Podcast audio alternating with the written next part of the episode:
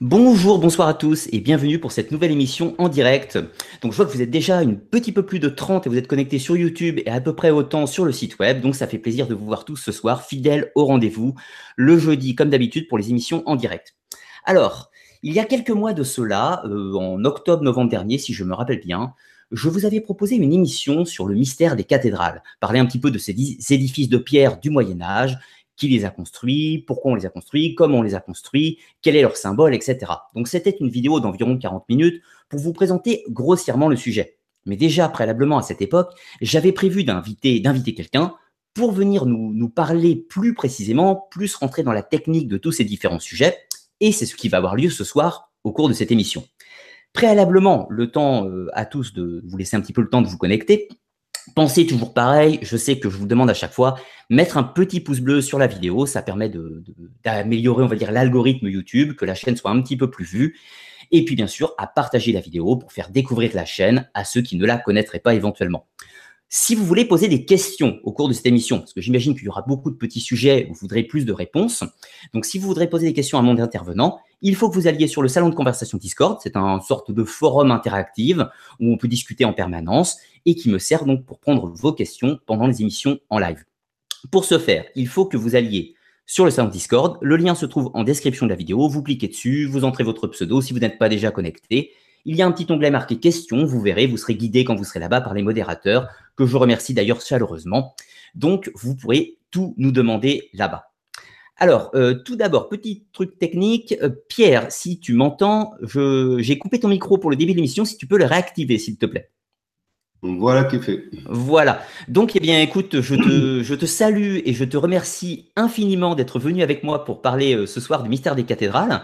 C'est grâce à tes travaux que j'ai pu produire une émission de vulgarisation, en l'occurrence sur le sujet, il y a quelques mois. Donc, bah, merci d'avoir accepté l'invitation pour venir partager tes, tes recherches avec nous. Ah bah, merci à toi, Ludovic. Bah, écoute, euh, je, je t'en prie, c'est moi qui te remercie. Et tout d'abord, est-ce que tu peux nous expliquer ce qui qui tu es déjà et ce qui t'a amené à t'intéresser au mystère des cathédrales, et ce depuis euh, pas mal d'années, j'imagine maintenant? Hmm.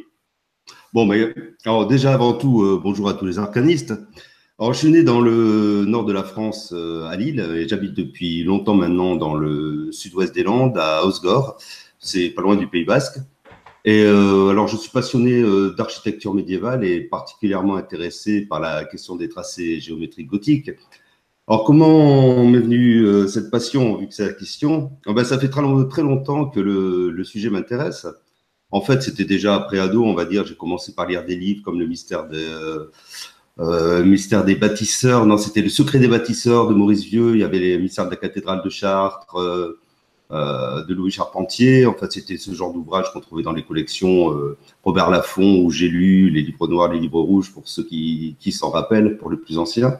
Voilà, et tous ces livres parlaient du gothique, euh, de son symbolisme, bien sûr, des mythes, des légendes, mais euh, très peu, il y avait très peu de choses sur la géométrie des cathédrales. Et pourtant, moi, c'est ce qui m'intriguait. Voulais savoir ce qui se cachait derrière cette géométrie. Euh, est-ce que c'était le reflet d'une architecture, en fait, savante Voilà, ou alors c'était, je sais pas, est-ce qu'il y avait un message caché derrière? Alors par la suite, j'ai lu le mystère des cathédrales de Fulcanelli, mais là, bon, là, on est vraiment dans l'alchimie. Euh, c'est la période où je découvrais euh, en vrac Guénon, Guica, Blavatsky, Rudolf Sener, enfin c'était cette époque. Et euh, c'est d'ailleurs l'époque où j'ai décidé de faire mon premier tour de France euh, des cathédrales afin de les visiter, de les comprendre. Alors je précise que je ne l'ai pas fait du tout dans un, dans un cadre de compagnonnage, même si je dis que c'est un tour de France, parce que voilà, factuellement c'en est un. Et euh, pour en revenir à la géométrie euh, gothique, je me suis vite aperçu que, en fait, toutes les analyses que je disais étaient euh, très sommaires. Elles partaient toutes de présupposés esthétiques, idéologiques et procédaient pas d'une analyse, on va dire, objective ou même pas du tout scientifique. Alors, si tout le monde est d'accord pour dire que la géométrie est importante dans le gothique, personne n'était capable de m'en montrer les, les règles ou même de me montrer des exemples un peu crédibles j'ai continué à chercher, à étudier les, sources. Je suis tombé, bon, donc très logiquement sur euh, Villard de Honcourt, qui est un maître du, XIIIe siècle, hein. pratiquement la seule référence qu'on ait de cette période historique. Je suis tombé sur Rohrixer, qui est un maître d'œuvre allemand. Je suis tombé sur euh, François D'Errand, euh, mais là on est au XVIIe siècle. Enfin, je ne vais pas rentrer dans tous les détails. Et c'est la période où j'ai vraiment commencé mes, mes recherches. Quoi. Alors, je le dis maintenant euh, avec du recul, mais j'ai eu de la chance. Euh, j'ai eu l'immense avantage d'avoir la liberté, en fait, d'être, de poser un regard neuf là-dessus et d'être vierge de, toute école. Quoi, de, j'avais pas d'idéologie particulière à, à, respecter chez les uns, chez les autres. J'avais pas de dictat d'institution ou quoi que ce soit. D'accord, tu étais euh, libre de tes recherches, ce qui fait que tu as pu, pu prendre ça sur un point de vue, bah, comme tu l'as dit, neuf en fait, et donc tu as pu voilà, tu, enfin, tu, l'as très bien dit, c'était un regard vierge et donc tu n'étais pas handicapé par une pensée préconçue avec Alors, final à atteindre. C'est vrai, mais je dis ça un petit peu rapidement. En fait, j'étais quand même imprégné de mauvaises analyses. J'ai mis un moment à m'en défaire. Mais j'avais aucun euh, a priori, par exemple, euh, au niveau de, l'histoire de l'art ou de l'architecture, etc. Des choses qui m'auraient handicapé plutôt qu'aidé. Des fois, je... partir de zéro. Ce que je voulais dire, c'est que tu n'étais pas parti sur le postulat de la recherche d'une science extraterrestre, Atlante ou quoi que ce soit de un peu fantaisiste en fait. non, pas, du tout, pas du tout. Mais j'étais quand même imprégné de, la littérature ésotérique d'une certaine époque et oui, je m'attendais quand même à des grands secrets qui me viendraient de, la nuit des temps. Euh. C'est vrai que tu as cité, cité Fulcanelli, qui est quand même un auteur assez connu, alchimiste, qui a écrit deux livres, donc Les demeures philosophales et Le mystère des cathédrales, qui sont quand même un regard uniquement symbolique des cathédrales et du coup, toi, ta recherche est quand même beaucoup plus sur le tracé, l'architecture, comment on construit, avec quelle méthode, etc. C'est ça. Par rapport à des, questions, mais j'en parlerai, ça, si tu veux, je vais approfondir ce point plus tard, quand on sera vraiment. Bon, je vais montrer un petit peu mes recherches, ce qu'elles peuvent amener.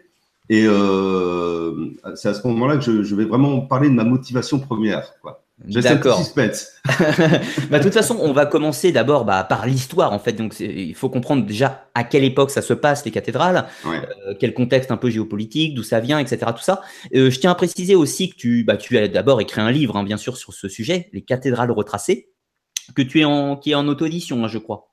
Oui, tout à fait, oui. Voilà, donc on, en reparlera un petit peu en fin d'émission, mais pour ceux qui le souhaitent, enfin qui, qui souhaiteront en savoir un petit peu plus que ce que l'on dira au cours de cette émission, vous trouverez le livre en lien dans la description de la vidéo, mais nous en reparlerons à la fin de l'émission. Du coup, bah, je te laisse la parole pour nous parler un petit peu de l'histoire des cathédrales. Ah, ah. l'histoire du, l'histoire du gothique, quoi, en fait. C'est ça. Oui, bah, euh, l'histoire du gothique, parce que les cathédrales commencent, bah, on imagine bien, dès le début de la, chrétienté, avec, en fait. Avec le christianisme, en gros. Hein. Hmm, fatalement. Voilà. Dès qu'il y a un clergé. Alors, bon, pour parler, euh, parler de l'art gothique, il euh, bah, faut commencer un petit peu par ce qu'il y avait avant. Alors, t'inquiète pas, je vais pas revenir aux pyramides, je vais pas revenir à la Rome ancienne. Euh, je vais parler de l'art roman, parce qu'il y a une phrase que j'aime bien, c'est que le roman est le, laboratoire du gothique. Alors, il faut comprendre que l'art roman, alors déjà, c'est pas un style en soi. le terme roman, ça a été, ça a été inventé par du Héritier de Gerville. C'était en 1818. Et c'était pour qualifier les styles, on, les nommait n'importe comment à l'époque, a du byzantin, du lombard, du saxon, voilà. Alors officiellement, ça commence au Xe siècle et ça s'arrête au milieu XIIe, mais en pratique, c'est une architecture qui va continuer de, d'exister tout le long du Moyen Âge. Voilà. Alors, euh, qu'est-ce que c'est le roman? Alors, c'est depuis, depuis les Carolingiens, on va dire, c'est euh, une ambition, une quête, c'est celle de couvrir de pierre les sanctuaires, euh, la basilique à la fois pour euh, le prestige du commanditaire, pour couronner l'édifice d'une d'une couverture de sacrée. La pierre est sacrée, hein, c'est voilà. Et accessoirement limiter les risques d'incendie aussi. Alors. Bah oui, euh, évidemment, construire en pierre, ça évite l'incendie et le bois. Alors ça, ça n'évite pas entièrement, mais du moins ça limite. D'accord. Ça n'enlevait pas quand même cette mode qu'ils avaient à l'époque dans les églises et cathédrales de mettre des, des tapisseries. On le voit mm. encore dans des, des, cathédrales actuellement, on met des tapisseries comme ça le long des nefs, et ça, ça existait. Euh, il y avait des cierges partout. Et bon, euh, oui, l'incendie, et on avait une chance sur trois que ça arrive, quoi, en gros, grosso modo. D'accord. D'ailleurs, c'est important ce que tu as dit. Bon, on, en reviendra, j'imagine, dans le symbolisme, mais la notion du, de la pierre qui est sacrée, ça se retrouve même dans les écrits bibliques, c'est-à-dire avec le temple de Salomon, en Égypte, partout. la pierre, le principe de l'édifice sacré a toujours existé de tout temps. La chrétienté n'a fait que suivre ce qui existait préalablement et peut-être même le sublimer avec le gothique dont on va parler. Moi, je pense, oui, que ça sublime cette, cette connaissance de, la pierre. Ouais. Alors, donc, euh, bon, je t'expliquais que si tu veux, voilà, ils voulaient faire une couverture en pierre. Et pour ça, ils vont réinventer des techniques, en fait, qui avaient été laissées par l'Empire romain, euh, mais qui étaient, en fait, inapplicables sur notre sol. Par exemple, on n'avait pas les, on pouvait pas faire le mortier romain parce qu'on n'avait tout simplement pas les pierres volcaniques qu'on trouve là-bas et qu'on n'a pas ici. On n'avait plus l'infrastructure routière, on n'avait plus il fallait énormément, bon, avec beaucoup d'esclaves, ça marche mieux. voilà. Donc, euh, voilà, il y avait plein de choses qu'on ne pouvait pas faire.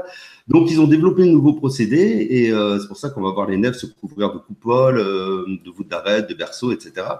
Il va y avoir beaucoup d'expérimentation, bon, beaucoup d'échecs et énormément de réussites. Mais in fine, à la fin du roman, on se retrouve avec des, des, des édifices qui sont, qui sont massifs, les murs sont épais, les voûtes sont très lourdes. voilà, le, l'ensemble est obscur et on est très loin de la, lumière, euh, euh, la lumière divine irradiée par la Jérusalem céleste, parce que c'est quand même la symbolique euh, de l'Église chrétienne. C'est c'est là, on va voir plus tard, c'est la triple enceinte, mais c'est le symbole de la Jérusalem céleste. Parce que c'est vrai qu'on était quand même avec le roman sur des, sur des architectures très sombres, très austères, très massives. C'est solide, on va dire, le roman, c'est ça tient encore debout, on va dire. Mais par contre, c'est vraiment austère, ça donne pas envie d'y rentrer. si on est croyant et qu'on croit on croit à Satan et aux choses sombres, bah, hmm. du coup, euh, c'est vrai que le, roman, c'est quand même. Ça manque de. Voilà, c'est autre chose, oui, c'est un autre paradigme que l'art gothique, oui. Voilà, ce qui n'est pas pour critiquer le roman. Il y a de très très belles choses dans le roman, bien évidemment aussi. Ah, c'est une évolution. Hein, c'est complètement différent.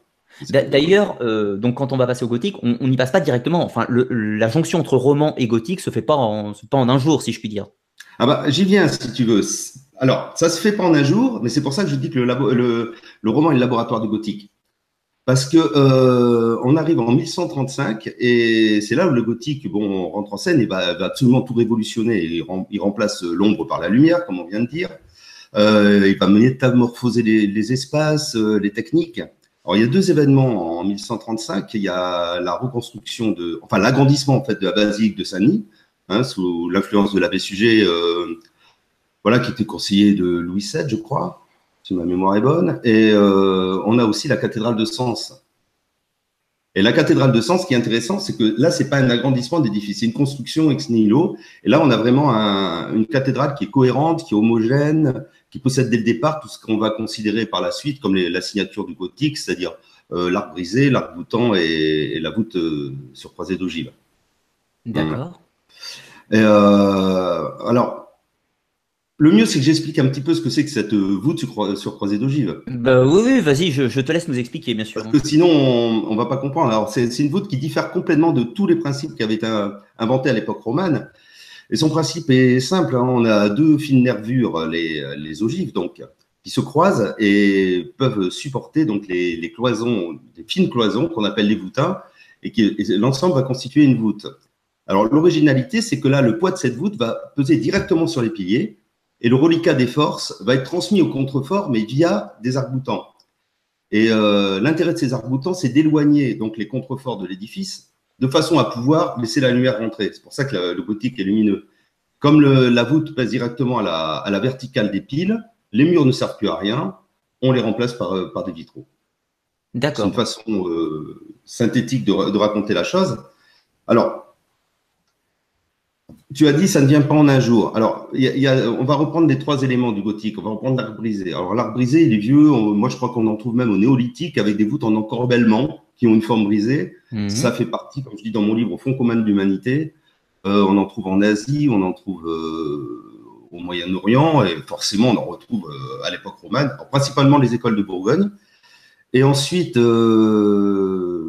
bon, ça, c'est l'arc brisé. L'arc boutant, bah, c'est le développement logique des demi-berceaux qui étaient utilisés à une époque pour euh, contrebalancer les très lourdes voûtes euh, romanes. Et reste la fameuse croisée d'ogive.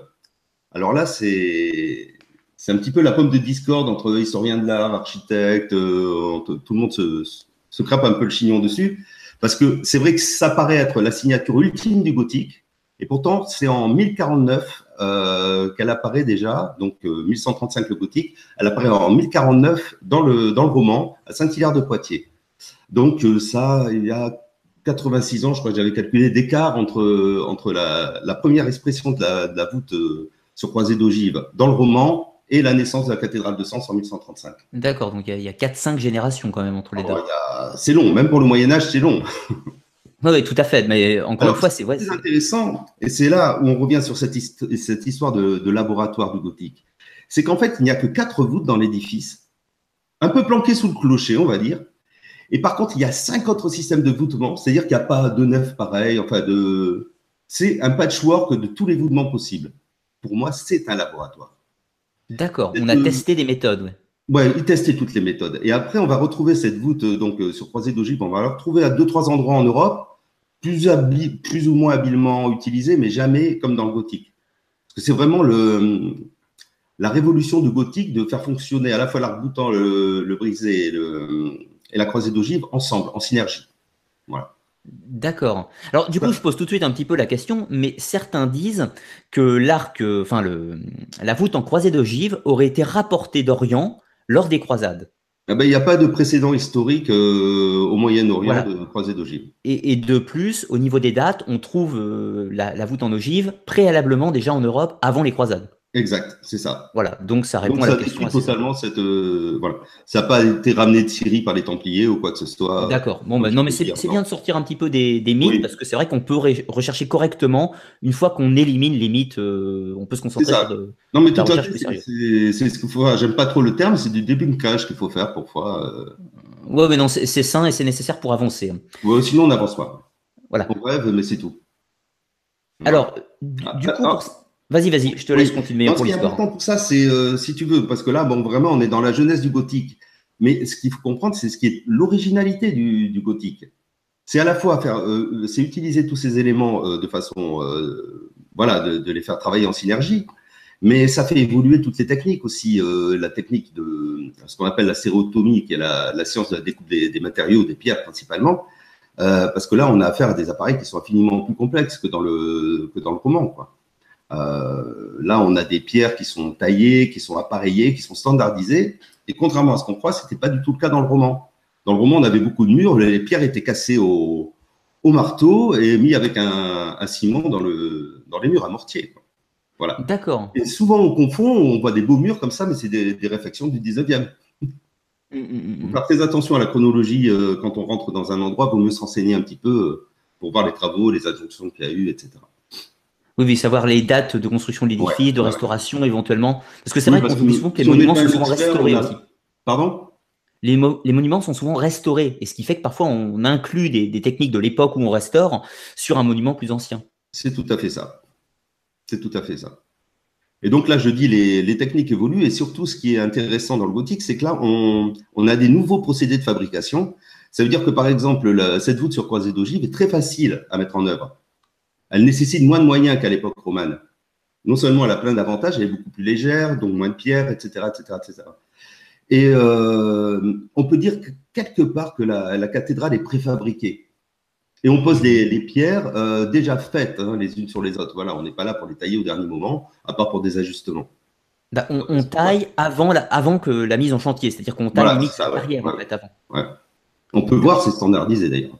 Hmm. D'accord, oui, donc voilà, du, du travail en série, c'est quasiment de l'usinage en fait. Il y a du travail en série sur des frises, sur plein de choses, oui, oui, c'est quoi C'est les mêmes éléments ou des rosaces, c'est exactement le même élément qui est, qui est ensuite euh, dupliqué. Et...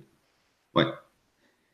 Alors, donc c'est vraiment des techniques. Alors en plus de ça, il y a le côté ingénieur du maître d'œuvre, ce qui fait que, euh, comment dire, il y a toute une, science. On avait, vraiment affaire à des contraintes qu'on n'avait pas dans le, roman. C'est-à-dire qu'on a utilisé l'énergie hydraulique pour les forges, avec des marteaux géants qui tapaient sur, sur des grosses sections de fer pour pouvoir. Euh, on ne pouvait pas le faire avec la force humaine. Voilà. Aussi l'acheminement fluvial pour, quand, quand c'était possible hein, pour les matériaux. Enfin voilà. C'était très très moderne. En fait. Voilà, parce qu'on oublie souvent que outre le chantier lui-même, il y a tout ce qui se passe en amont, c'est-à-dire la carrière, euh, le transport, euh, le financement. On en parlait, je pense un petit peu aussi par rapport à son historique. Ouais, ouais, ouais, Parce que du coup, ces monuments étaient très nombreux. Ces monuments étaient extrêmement nombreux, c'est-à-dire qu'en l'espace de 200-300 ans, on en a construit partout. Euh, ça a coûté une fortune quand même ces, ces édifices-là. C'est absolument inimaginable maintenant. D'accord. Et, et, du coup, comment ces monuments ont été financés? La question à la question à 1000 euros. Ah oui, c'est ça. oui, voilà. Eh bien, euh, bon, comme on dit dans beaucoup de livres, ça a été financé par des, des aumônes de vieilles femmes. J'aime bien l'expression. C'est-à-dire tout le monde donne un petit peu, le clergé donne beaucoup, les nobles donnent beaucoup, et c'est vrai, ils donnent énormément. Mais euh, quand on voit la prospérité du, du moment, même si elle est, euh, on est vraiment un siècle, bon, là, on arrive dans des siècles où il y a quand même une certaine euh, opulence par rapport à ce qui avait précédé. Mais il faut, faut voir qu'on ne bâtissait pas que les cathédrales. On a bâti des, des milliers d'églises, des, des, centaines de grands bâtiments qui sont équivalents à des, à des cathédrales. Et tout le monde bâtissait, le clergé bâtissait des palais aussi en même temps. Les, les, châteaux aussi, les, seigneurs se bâtissaient des forteresses, se bâtissaient des forteresses. Exactement, ça bâtissait de tous les côtés. Donc déjà, il y a, y a une autre énigme, c'est comment trouver autant d'artisans qualifiés, de mhm. maîtres d'œuvre capables de mettre tout ça au point. Enfin voilà, il y, a, y, a, énormément de questions qui se posent. Et pour le financement, ben, euh, on voit des. Enfin, j'ai lu plusieurs ouvrages hein, sur la question, mais à un moment donné, ils bloquent et disent oui, on ne sait pas euh, pendant telle telle période comment ils ont fait, on n'a pas les traces ou voilà, on imagine mal. Donc, c'est pour ça qu'on beaucoup de gens euh, bah, soupçonnent un petit peu l'ordre du temple euh, d'être derrière cette histoire, d'avoir été même quelque part commandité, euh, pas créé pour l'occasion, il ne faut pas aller jusque-là, mais du moins, ça, ça, ça arrangeait bien les choses. D'accord. Disons, bah, c'est vrai que si on considère. Ils avaient quand même, ils avaient quand même dans leurs règles l'aumône, l'obligation d'aider le clergé. Enfin, ils avaient des. Voilà, ils étaient un petit peu tenus à ce niveau-là aussi. D'accord, donc ça, ça reste une hypothèse, c'est-à-dire qu'on n'a pas de preuve empirique que, que, ça a été ça. Mais c'est vrai que financièrement, c'était cohérent sur le plan que les Templiers étaient riches, ou du moins avaient certains fonds financiers. Euh, les dates correspondent parce que ça se passe euh, sensiblement à la même époque. Et euh, les cathédrales s'arrêtent sensiblement quelques temps après la fin du temple. Voilà, on peut y voir un hasard plusieurs, plusieurs éléments vont dans cette hypothèse, même si ça reste une hypothèse à, l'heure actuelle, puisqu'on n'a pas de faits empiriques euh, pour le prouver, bien sûr. Non, non, non, il n'y a, rien de factuel. Bah, on n'a pas les archives du temple déjà. Et euh, après, on sait qu'ils travaillaient souvent un petit peu très discrètement, on va dire. Voilà, il y a plein de plein d'accords avec le temple qui n'ont pas laissé de traces écrites. J'aurais d'autres petites questions à te poser plus tard dans l'émission. Bah, après, je ne suis pas du tout un expert du, temple. Hein. Oui, oui, c'était pas justement par rapport aux Templiers, c'était par rapport à certains ouvriers dans le temple. Oui. Euh, l'autre chose que j'avais vue qui m'avait marqué dans ton livre, c'était par rapport aux cisterciens. Mm-hmm. Les moines cisterciens. Euh, est-ce que tu avais euh, vu, vu peut-être une parenté entre, entre les cathédrales gothiques et l'art cistercien Alors, au niveau architectural pur, non. mais dans les procédés et les procédés géométriques. Alors, je suis en train de travailler dessus, si tu veux. D'accord. je suis en train de travailler un petit peu sur cette filiation parce que je me suis aperçu qu'il y avait des choses qui était beaucoup plus ancien que je croyais appartenir purement à l'époque gothique et qu'en fait j'ai retrouvé, euh, j'ai retrouvé avant. Donc je, suis un petit peu en train de travailler là-dessus. Mais euh, ce, qui est, euh, ce qui est certain, c'est que tous ceux qu'on appelle bon, les maîtres d'œuvre, les architectes de l'époque, même s'il n'y avait pas d'école d'architecture à proprement dit, ils apprenaient sur le chantier, etc., etc., ils avaient quand même été enseignés par les abbayes. Hein.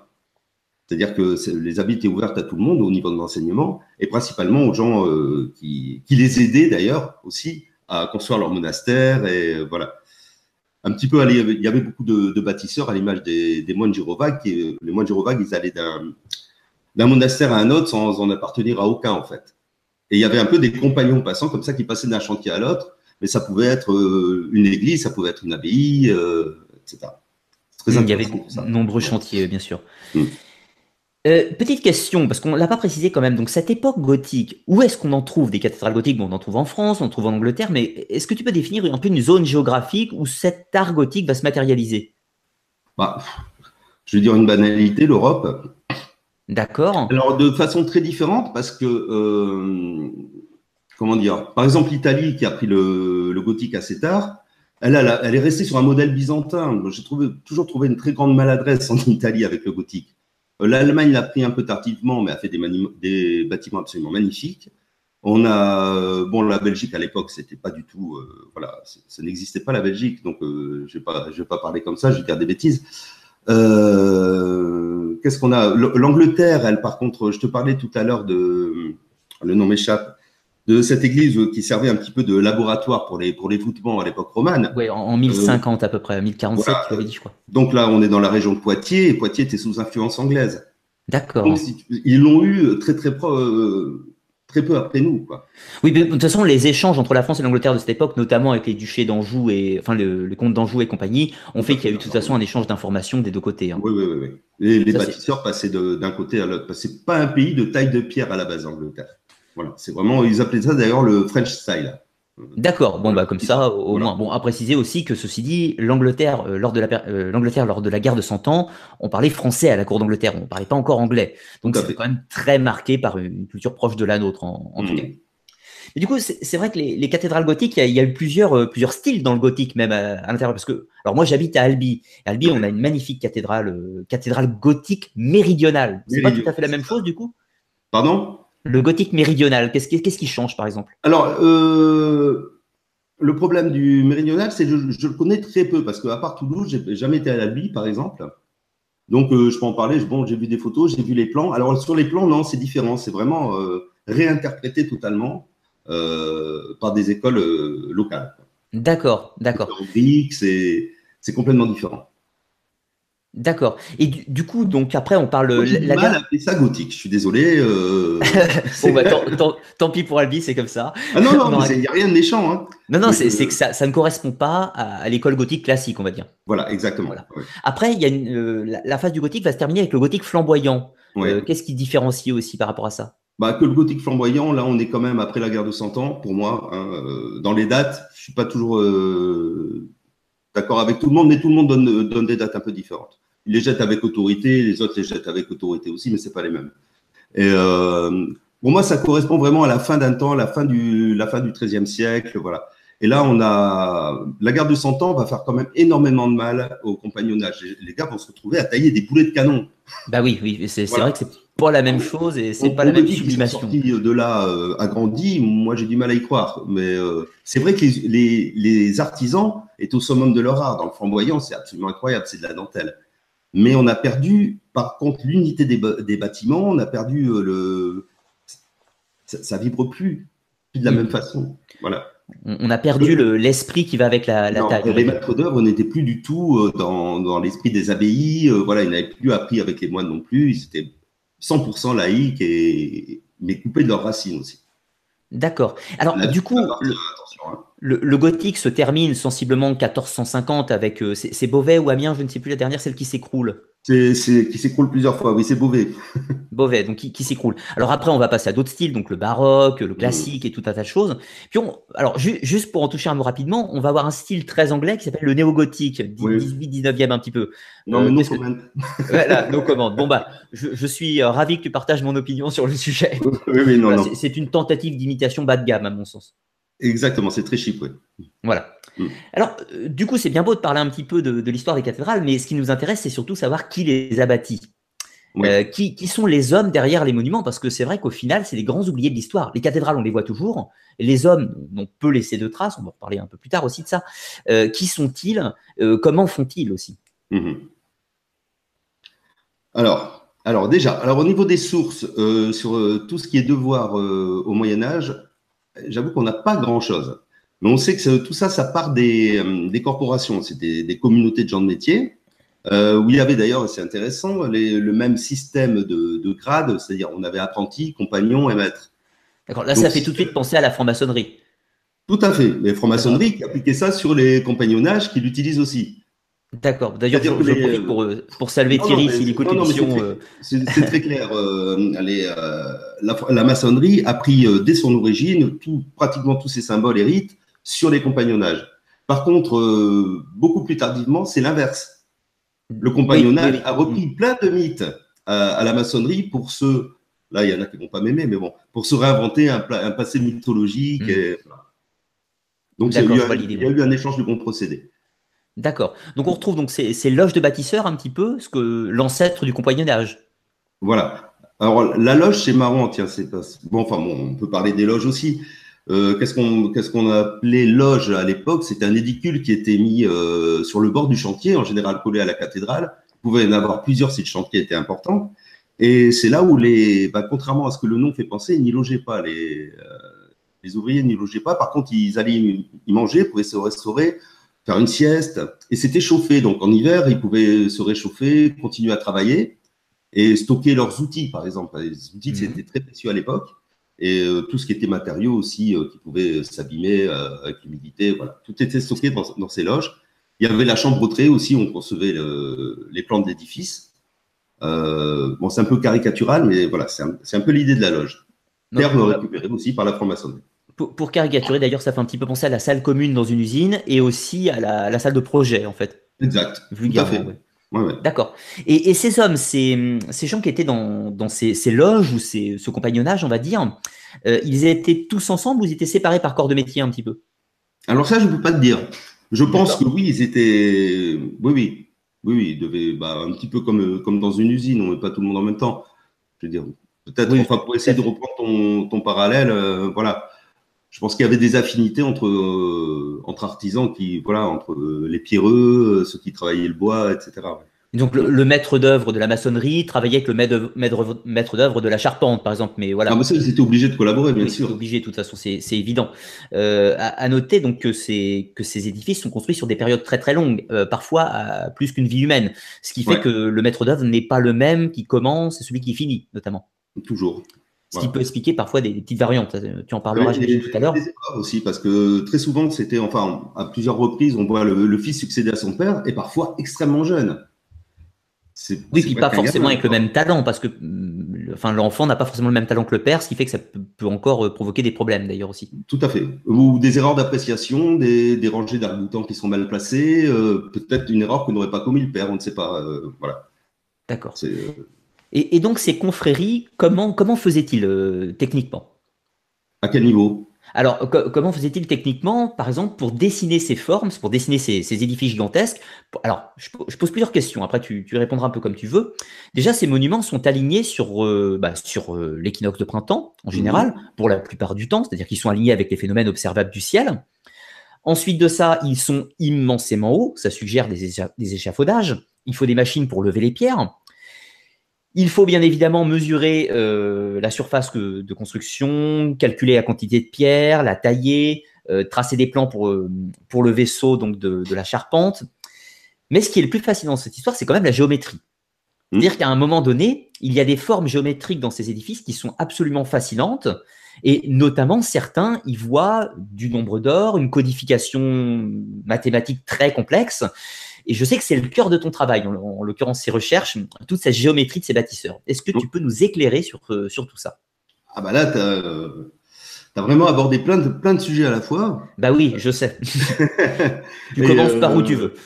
non, non, non, non, non. Bah, bah, sur le, effectivement, bah, tu as tout dit en fait sur le, la façon d'orienter euh, d'orienter un bâtiment. Ce qui est intéressant, par contre, c'est que c'est toujours la même méthode depuis, depuis le néolithique ça, nous fait déjà un point qu'on pourra voir par la suite euh, par rapport à d'autres ressemblances entre les, les monuments chrétiens et, euh, les monuments parfois très très anciens. D'accord. Mais autrement, au niveau de, de la géométrie, oui, bah c'est justement, c'est comme tu dis, c'est toute l'essence de mon travail. Euh, c'est-à-dire que j'ai toujours été pris par une question. Bon, je voulais en parler plus tard, mais bon, nous y voilà. c'est comment un homme, parfois jeune, seul qui arrive comme ça et qui est nommé maître d'œuvre pour faire une cathédrale gothique. Il faut imaginer l'ampleur du travail à l'époque. Donc il est là, comme, euh, comme tu dis, il faut voir euh, l'orientation, prévoir l'emprise au sol, euh, calculer les volumes, calculer les matériaux qu'il faudra une équipe, etc. Prévoir les fondations, détruire l'édifice qui, qui, qui, existait, parce que les trois quarts du temps, il y avait déjà une église ou une cathédrale à l'endroit où on a bâti les cathédrales gothiques. Euh, donc, il y avait des tas d'opérations extrêmement complexes et euh, surtout cette. Euh, voilà, je me demande comment on arrive comme ça sur un terrain, bon, hypothétiquement vierge, et on se dit voilà, je vais construire ma cathédrale, elle va avoir telle, telle, telle, telle, telle dimension, telle hauteur. Sachant que, comme tu l'as dit tout à l'heure, il y a eu énormément de. Tous les chantiers de cathédrales couraient quasiment simultanément. Donc, il fallait trouver énormément de maîtres d'œuvre. Et on voit qu'entre tous ces bâtiments, il y a plus qu'un air de famille. Euh, on voit que c'est pas une copie les uns des autres, sont toutes différentes. Et donc, il n'y a pas un plan type qui est là. Et donc, euh, il y avait une façon de concevoir ces cathédrales qui était mmh. commune. Et là, forcément, on tombe sur la géométrie. Et euh, donc, la base de mon travail, c'est d'essayer de comprendre qu'est-ce qui leur prémâchait le travail comme ça, quelle était la petite recette magique qu'on pouvait donner à un maître d'œuvre qui allait lui, lui épargner en fait des années de recherche. D'accord, parce que, parce que du, coup, c'est vrai que c'est pas un maître d'œuvre qui développe son propre style dans son coin, enfin bien un petit peu forcément. Il bénéficie d'une sorte de, codex, de méthode euh, qui était donc diffusée entre ces différentes loges, entre ces différentes loges, ces différents maîtres. Moi, j'en arrive à cette conclusion parce que je, d'abord, je vois pas physiquement comment on pourrait faire autrement. Et euh, alors après, est-ce que c'était une, autorité euh, occulte entre guillemets, ou alors est-ce que c'est tout simplement un, un, corpus de trucs de métiers qui se passaient les uns les autres, parce qu'ils n'avaient pas le, il n'y avait aucune rivalité entre eux. On dit que les cathédrales sont là parce que c'est des rivalités entre cités, mais pas entre maîtres d'œuvre. Il y avait toujours une grande collaboration entre les chantiers et on voit que chaque innovation qui se fait dans le chantier A, par exemple, profite immédiatement au, au chantier B. Voilà, l'erreur qui est commise n'est commise qu'une fois. D'accord. Du coup, on voit une véritable fraternité entre parenthèses entre les maîtres d'œuvre qui s'échangent des techniques, qui s'améliorent mutuellement, pas de concurrence. On ça des fraternités de métier. Voilà. La, concurrence était entre les évêques pour avoir la plus belle cathédrale, mais pas forcément entre, le, entre les ouvriers de chantier. Ça, c'est intéressant. Euh, avant, avant de continuer un petit peu sur le, sur le tracé, parce que j'ai mâché un petit peu dans, dans l'émission, sur les, les artisans, donc les bâtisseurs, on a des ouvriers qualifiés, bien sûr, des maîtres d'œuvre dans tout domaine, mais est-ce qu'on a aussi une main-d'œuvre un petit peu plus, euh, un petit peu plus euh, volumineuse et plus euh, occasionnelle pour le gros œuvre ou des choses comme ça? Est-ce qu'on n'avait que des gens techniquement compétents ou est-ce qu'on recrutait quand même en, masse des personnes? Alors pendant des, pendant des années, pendant très longtemps, on a cru que c'était des foules de fidèles qui venaient bénévolement aider au travail. Alors c'est peut-être vrai ponctuellement. Hein. Il, y a, y a, y a, eu certaines occasions où ils ont pu aider à, je sais pas, à déblayer, euh, déblayer des pierres, porter, voilà. mais un travail non qualifié de toute façon, parce qu'il est impossible euh, pour un, pour un contremaître de laisser des gens qui ne sont pas formés au métier, qui ne le comprennent pas, euh, de les laisser vagabonder dans le chantier. Comme ça, ça serait une gêne plus qu'une aide. Oui. Donc maintenant, à peu près tout le monde est d'accord pour dire qu'il y avait en fait très peu de gens. D'accord, uniquement les employés qualifiés et dans de rares occasions pour de, voilà, déblayer, euh, ramener des gravats ou quoi que ce soit, il pouvait y avoir une main-d'œuvre occasionnelle. Euh, voilà. Et puis ils n'étaient pas joueurs non plus. Les, les gens qui travaillaient, euh, qui travaillaient sur les chantiers comme ça, c'était une sorte, c'était une sorte d'élite quand même de la population. C'était des gens qui, pour beaucoup, savaient, savaient lire, écrire, ils connaissaient les traits de géométrie, ils avaient été formés dans les abbayes, ils connaissaient un peu l'histoire, etc., etc. Et euh, quand ils arrivaient à un niveau de maître, c'était euh, un ingénieur très qualifié, euh, l'équivalent de maintenant, c'était pas un simple ouvrier. C'était des gens qui avaient, j'imagine, une condition de vie relativement confortable, financièrement ou autre, un certain statut social, du coup. Pas toujours. Bon, et c'est pour ça aussi qu'on dit qu'en même temps que les, toutes ces fraternités sont nées ce qui est devenu plus tard les syndicats. Hein. Bon, je, mmh. simplifie vraiment. oui, ils tenaient à leurs conditions de vie. C'est pour ça que ils n'auraient pas laissé non plus des gens non qualifiés travailler avec eux, parce que ça aurait fait baisser les, les salaires, ça aurait gâché les prix. Et euh, il y a une légende des fils d'Aimon, comme ça, que je cite dans le livre, où il y a un seigneur qui s'engage par pénitence et qui demande quasiment rien, il demande juste à être nourri pour, euh, pour son travail sur le chantier, bah, il finit à et, et assassiné, il avait son corps jeté dans le Rhin. Voilà, c'est une légende, mais euh, on comprend l'esprit. Mmh, je, comprends, je comprends tout à fait l'idée. Alors, du, du, coup, ces maîtres qui, qui bénéficient peut-être d'un enseignement commun, ou du moins d'un certain échange de connaissances qui provient de quelque part, euh, ça donne quoi sur le, sur le terrain, du coup? Pour le, pour le tracé, justement Ah, pour le tracé. Ben, ça, écoute, je te, je te propose tout à l'heure, on va un petit peu découvrir mon travail. Ouais, parce que c'est justement intéressant à ce niveau-là. Et euh, je préparais quelques, quelques images. Euh, parce que ça, ça, va aider à comprendre l'esprit de cette géométrie. D'accord. Alors, ce que j'aimerais montrer, euh, si tu me le permets, ah c'est euh, des exemples de la géométrie justement utilisée par les compagnons, ce, qu'on appelle la stéréotomie. Un petit peu Villard de Honcourt et faire une petite évolution dans le temps en quelques images pour voir la complexité de ces tracés. D'accord. Et voir qu'on avait vraiment affaire à des gens euh, extrêmement compétents. D'accord. Bah écoute, je te laisse partager le, document que tu veux nous montrer. Oui, on peut le faire maintenant, si tu veux. Enfin, si, si, tu veux, puis tu peux nous expliquer un petit peu peut-être qui est Villard de Honnecourt, parce que c'est un mot qui revient plusieurs fois dans l'émission et je pense que peut-être tout le monde ne connaît pas. Oui, Villard de, de Honcourt, c'est euh, quelqu'un qui est né à Honcourt-sur-Escaut, c'est dans le nord de la France. Et euh, donc, il est né en 1200, euh, c'est-à-dire le XIIIe siècle, et il a participé à énormément de, de chantiers. Il a fait Lan, il a fait Chartres, il a fait Reims. On le retrouve jusqu'en Hongrie. Il a travaillé, de, mémoire, je ne vais pas te citer tous les endroits où il a travaillé. Il a un bon CV. voilà, il a un très bon CV. Et il nous a, euh, il nous a laissé un cahier euh, de notes. Et dans ces cahiers de notes, il y a de tout, des esquives artistiques, des trucs de métier, ce qu'on appelle le trait des compagnons. Hein, c'est une façon géométrique de résoudre des problèmes de, de construction. Et euh, voilà, c'est pour ça qu'il est connu, surtout parce que c'est le seul témoignage qu'on ait d'un maître d'œuvre de cette époque. D'accord, du, coup c'est capital comme personnage. Tout à fait. Donc je vais essayer de te, te partager ça. Hop. Alors, partager l'écran.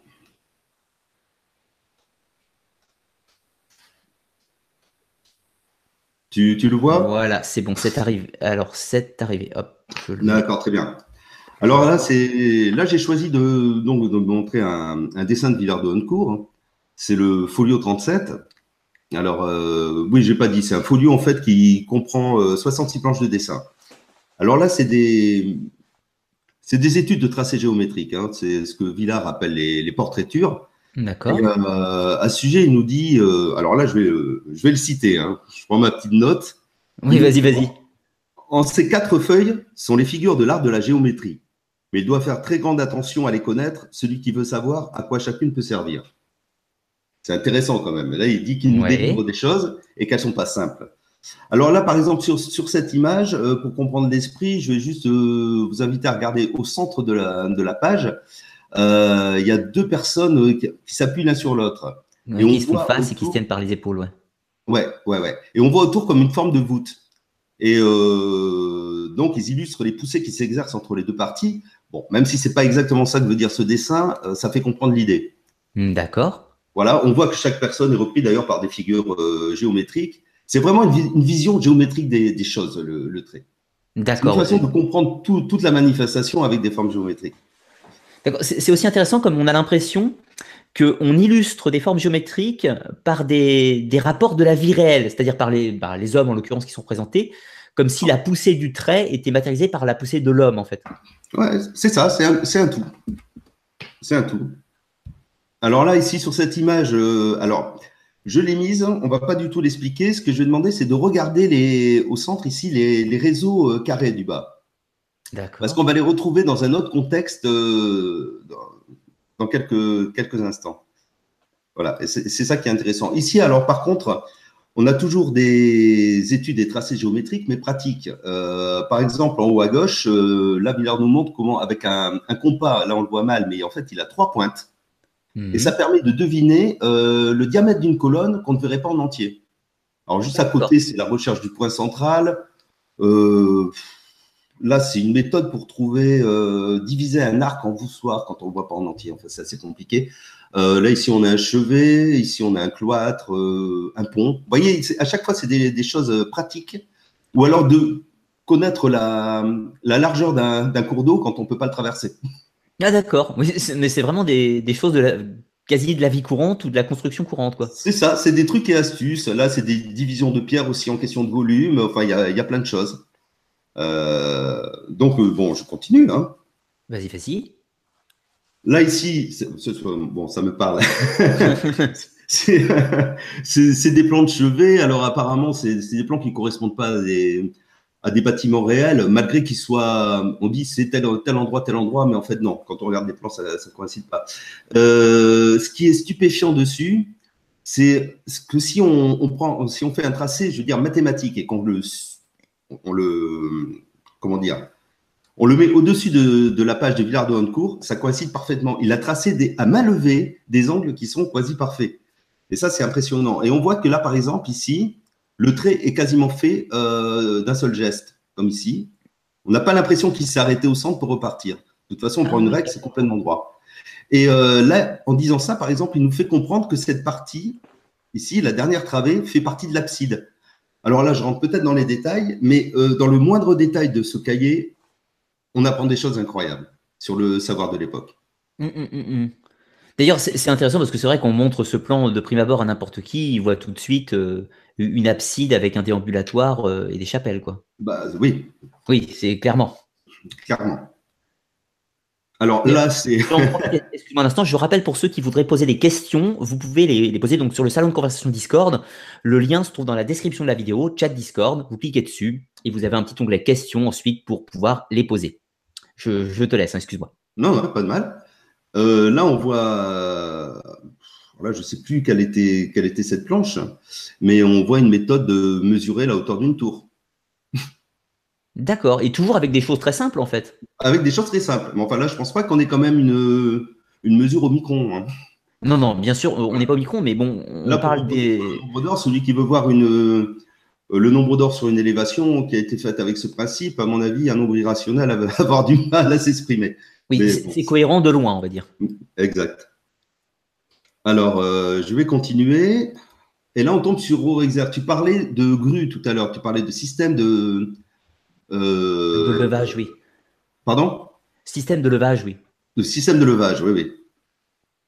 Là, là on a des grues. Donc, c'est un, un, maître euh, de l'école euh, allemande. En fait, c'est un, maître bavarois du, du 15e siècle. Et là, on voit qu'ils concevaient eux-mêmes leurs grues. On voit quand même la complexité du, du principe. Alors, j'en ai mis une deuxième pour l'image, pour comme ça.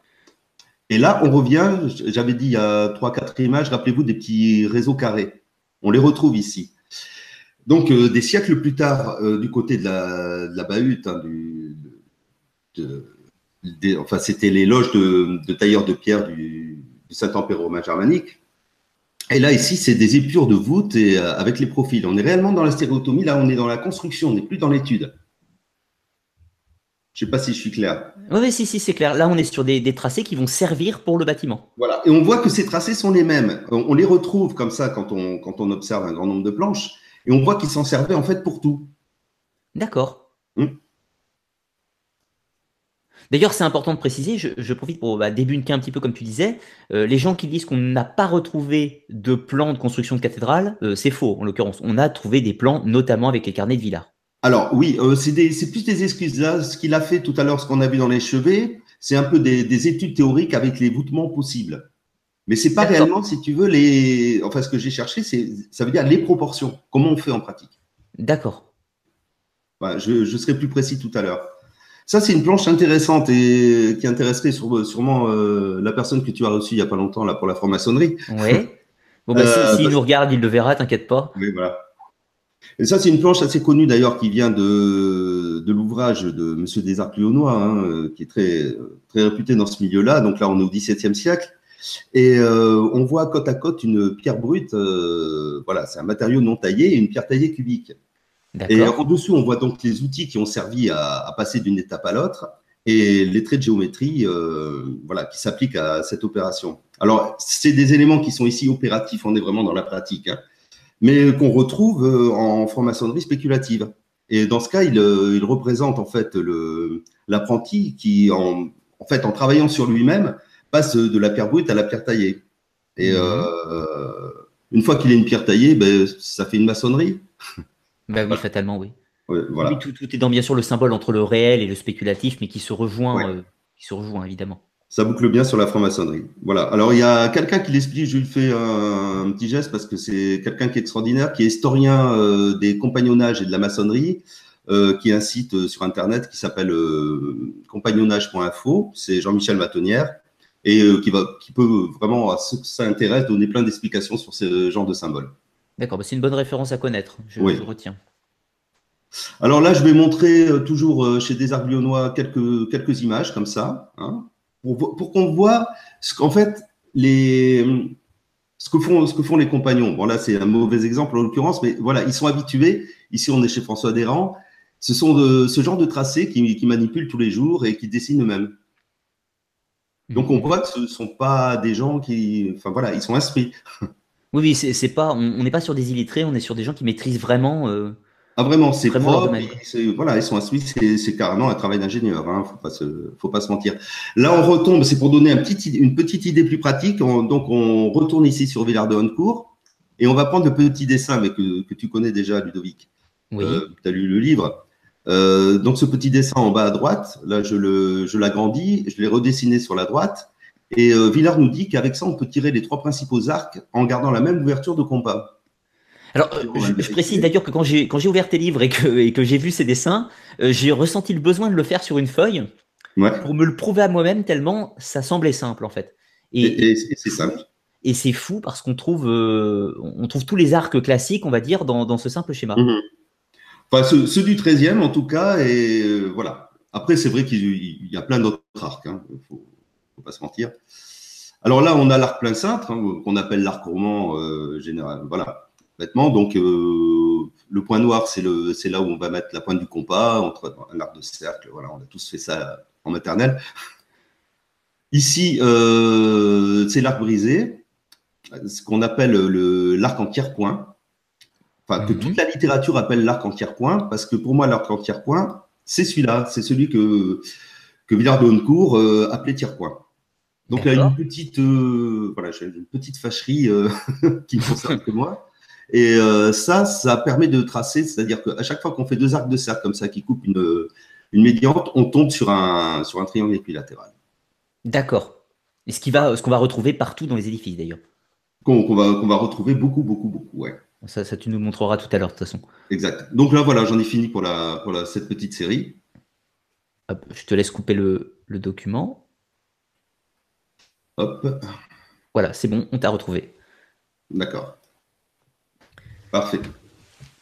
donc ça, c'est un, petit inventaire donc des carnets ou des planches qu'on a retrouvés qui nous permettent de comprendre les tracés géométriques qu'utilisaient, semblerait-il, euh, semblerait-il ces, bâtisseurs. Alors, tous les, trois quarts des, exemples que j'ai montrés, ça concerne la stéréotomie, euh, la stéréotomie hein, cette fameuse euh, science qui permet la découpe des pierres, c'est-à-dire d'avoir des profils très compliqués comme ça, qu'il faut, qui sont en 3D, qui sont il va y avoir des, des encoches, des entailles, enfin, je sais pas comment dire simplement. Et donc, tout ça, il faut le coucher en 2D sur une feuille de dessin. Et qu'on peut, que plusieurs personnes peuvent consulter aussi. Voilà. Donc c'est vraiment une technique très aboutie et voilà. à l'époque, il n'y avait pas d'ordinateur, c'est parfait. En se passant ces carnets, du coup, on pouvait transmettre le savoir donc d'un maître maçon à un autre ou à son disciple assez facilement, en fait, Le, le, fait, euh, alors c'est une question, hein, mais le fait qu'on n'ait pas retrouvé énormément de, de, carnets de ce type, ou le fait que, que le savoir était bien gardé, euh, c'était peut-être une volonté, c'est-à-dire de ces, euh, de ces gens, de ces constructeurs, de préserver le savoir pour éviter qu'il se diffuse justement dans, la masse, afin de, bah, de garder leur boulot déjà éventuellement, mais puis surtout d'éviter que tout le monde ait accès à leurs connaissances. Alors oui, il y a un peu de controverse sur ce, sur ce sujet, ça fait un peu débat. Mais euh, bon, il faut bien comprendre de toute façon que si je donne ce, genre de planche à quelqu'un qui n'y connaît rien, ça ne va pas lui apporter grand-chose. Oui, évidemment, c'est sûr ça reste assez technique. Encore que Rorizer, justement, celui que j'ai montré, donc qui est le maître bavarois, euh, a écrit trois opus comme ça à l'intention des gens qui ne voilà, qui ne faisaient pas partie de, de, la caste. Quoi. Et euh, donc, il a été euh, embêté pour ça, parce qu'il est en violation des, règles. D'accord. Mm. Alors, moi, je, fais un parallèle, hein, je suis désolé pour le parallèle d'avance, mais il y a une chose qui m'a toujours intrigué, c'est que donc dans les, cathédrales gothiques, on, ne retrouve pas de plans, ou du moins très rarement, euh, très fragmentaires.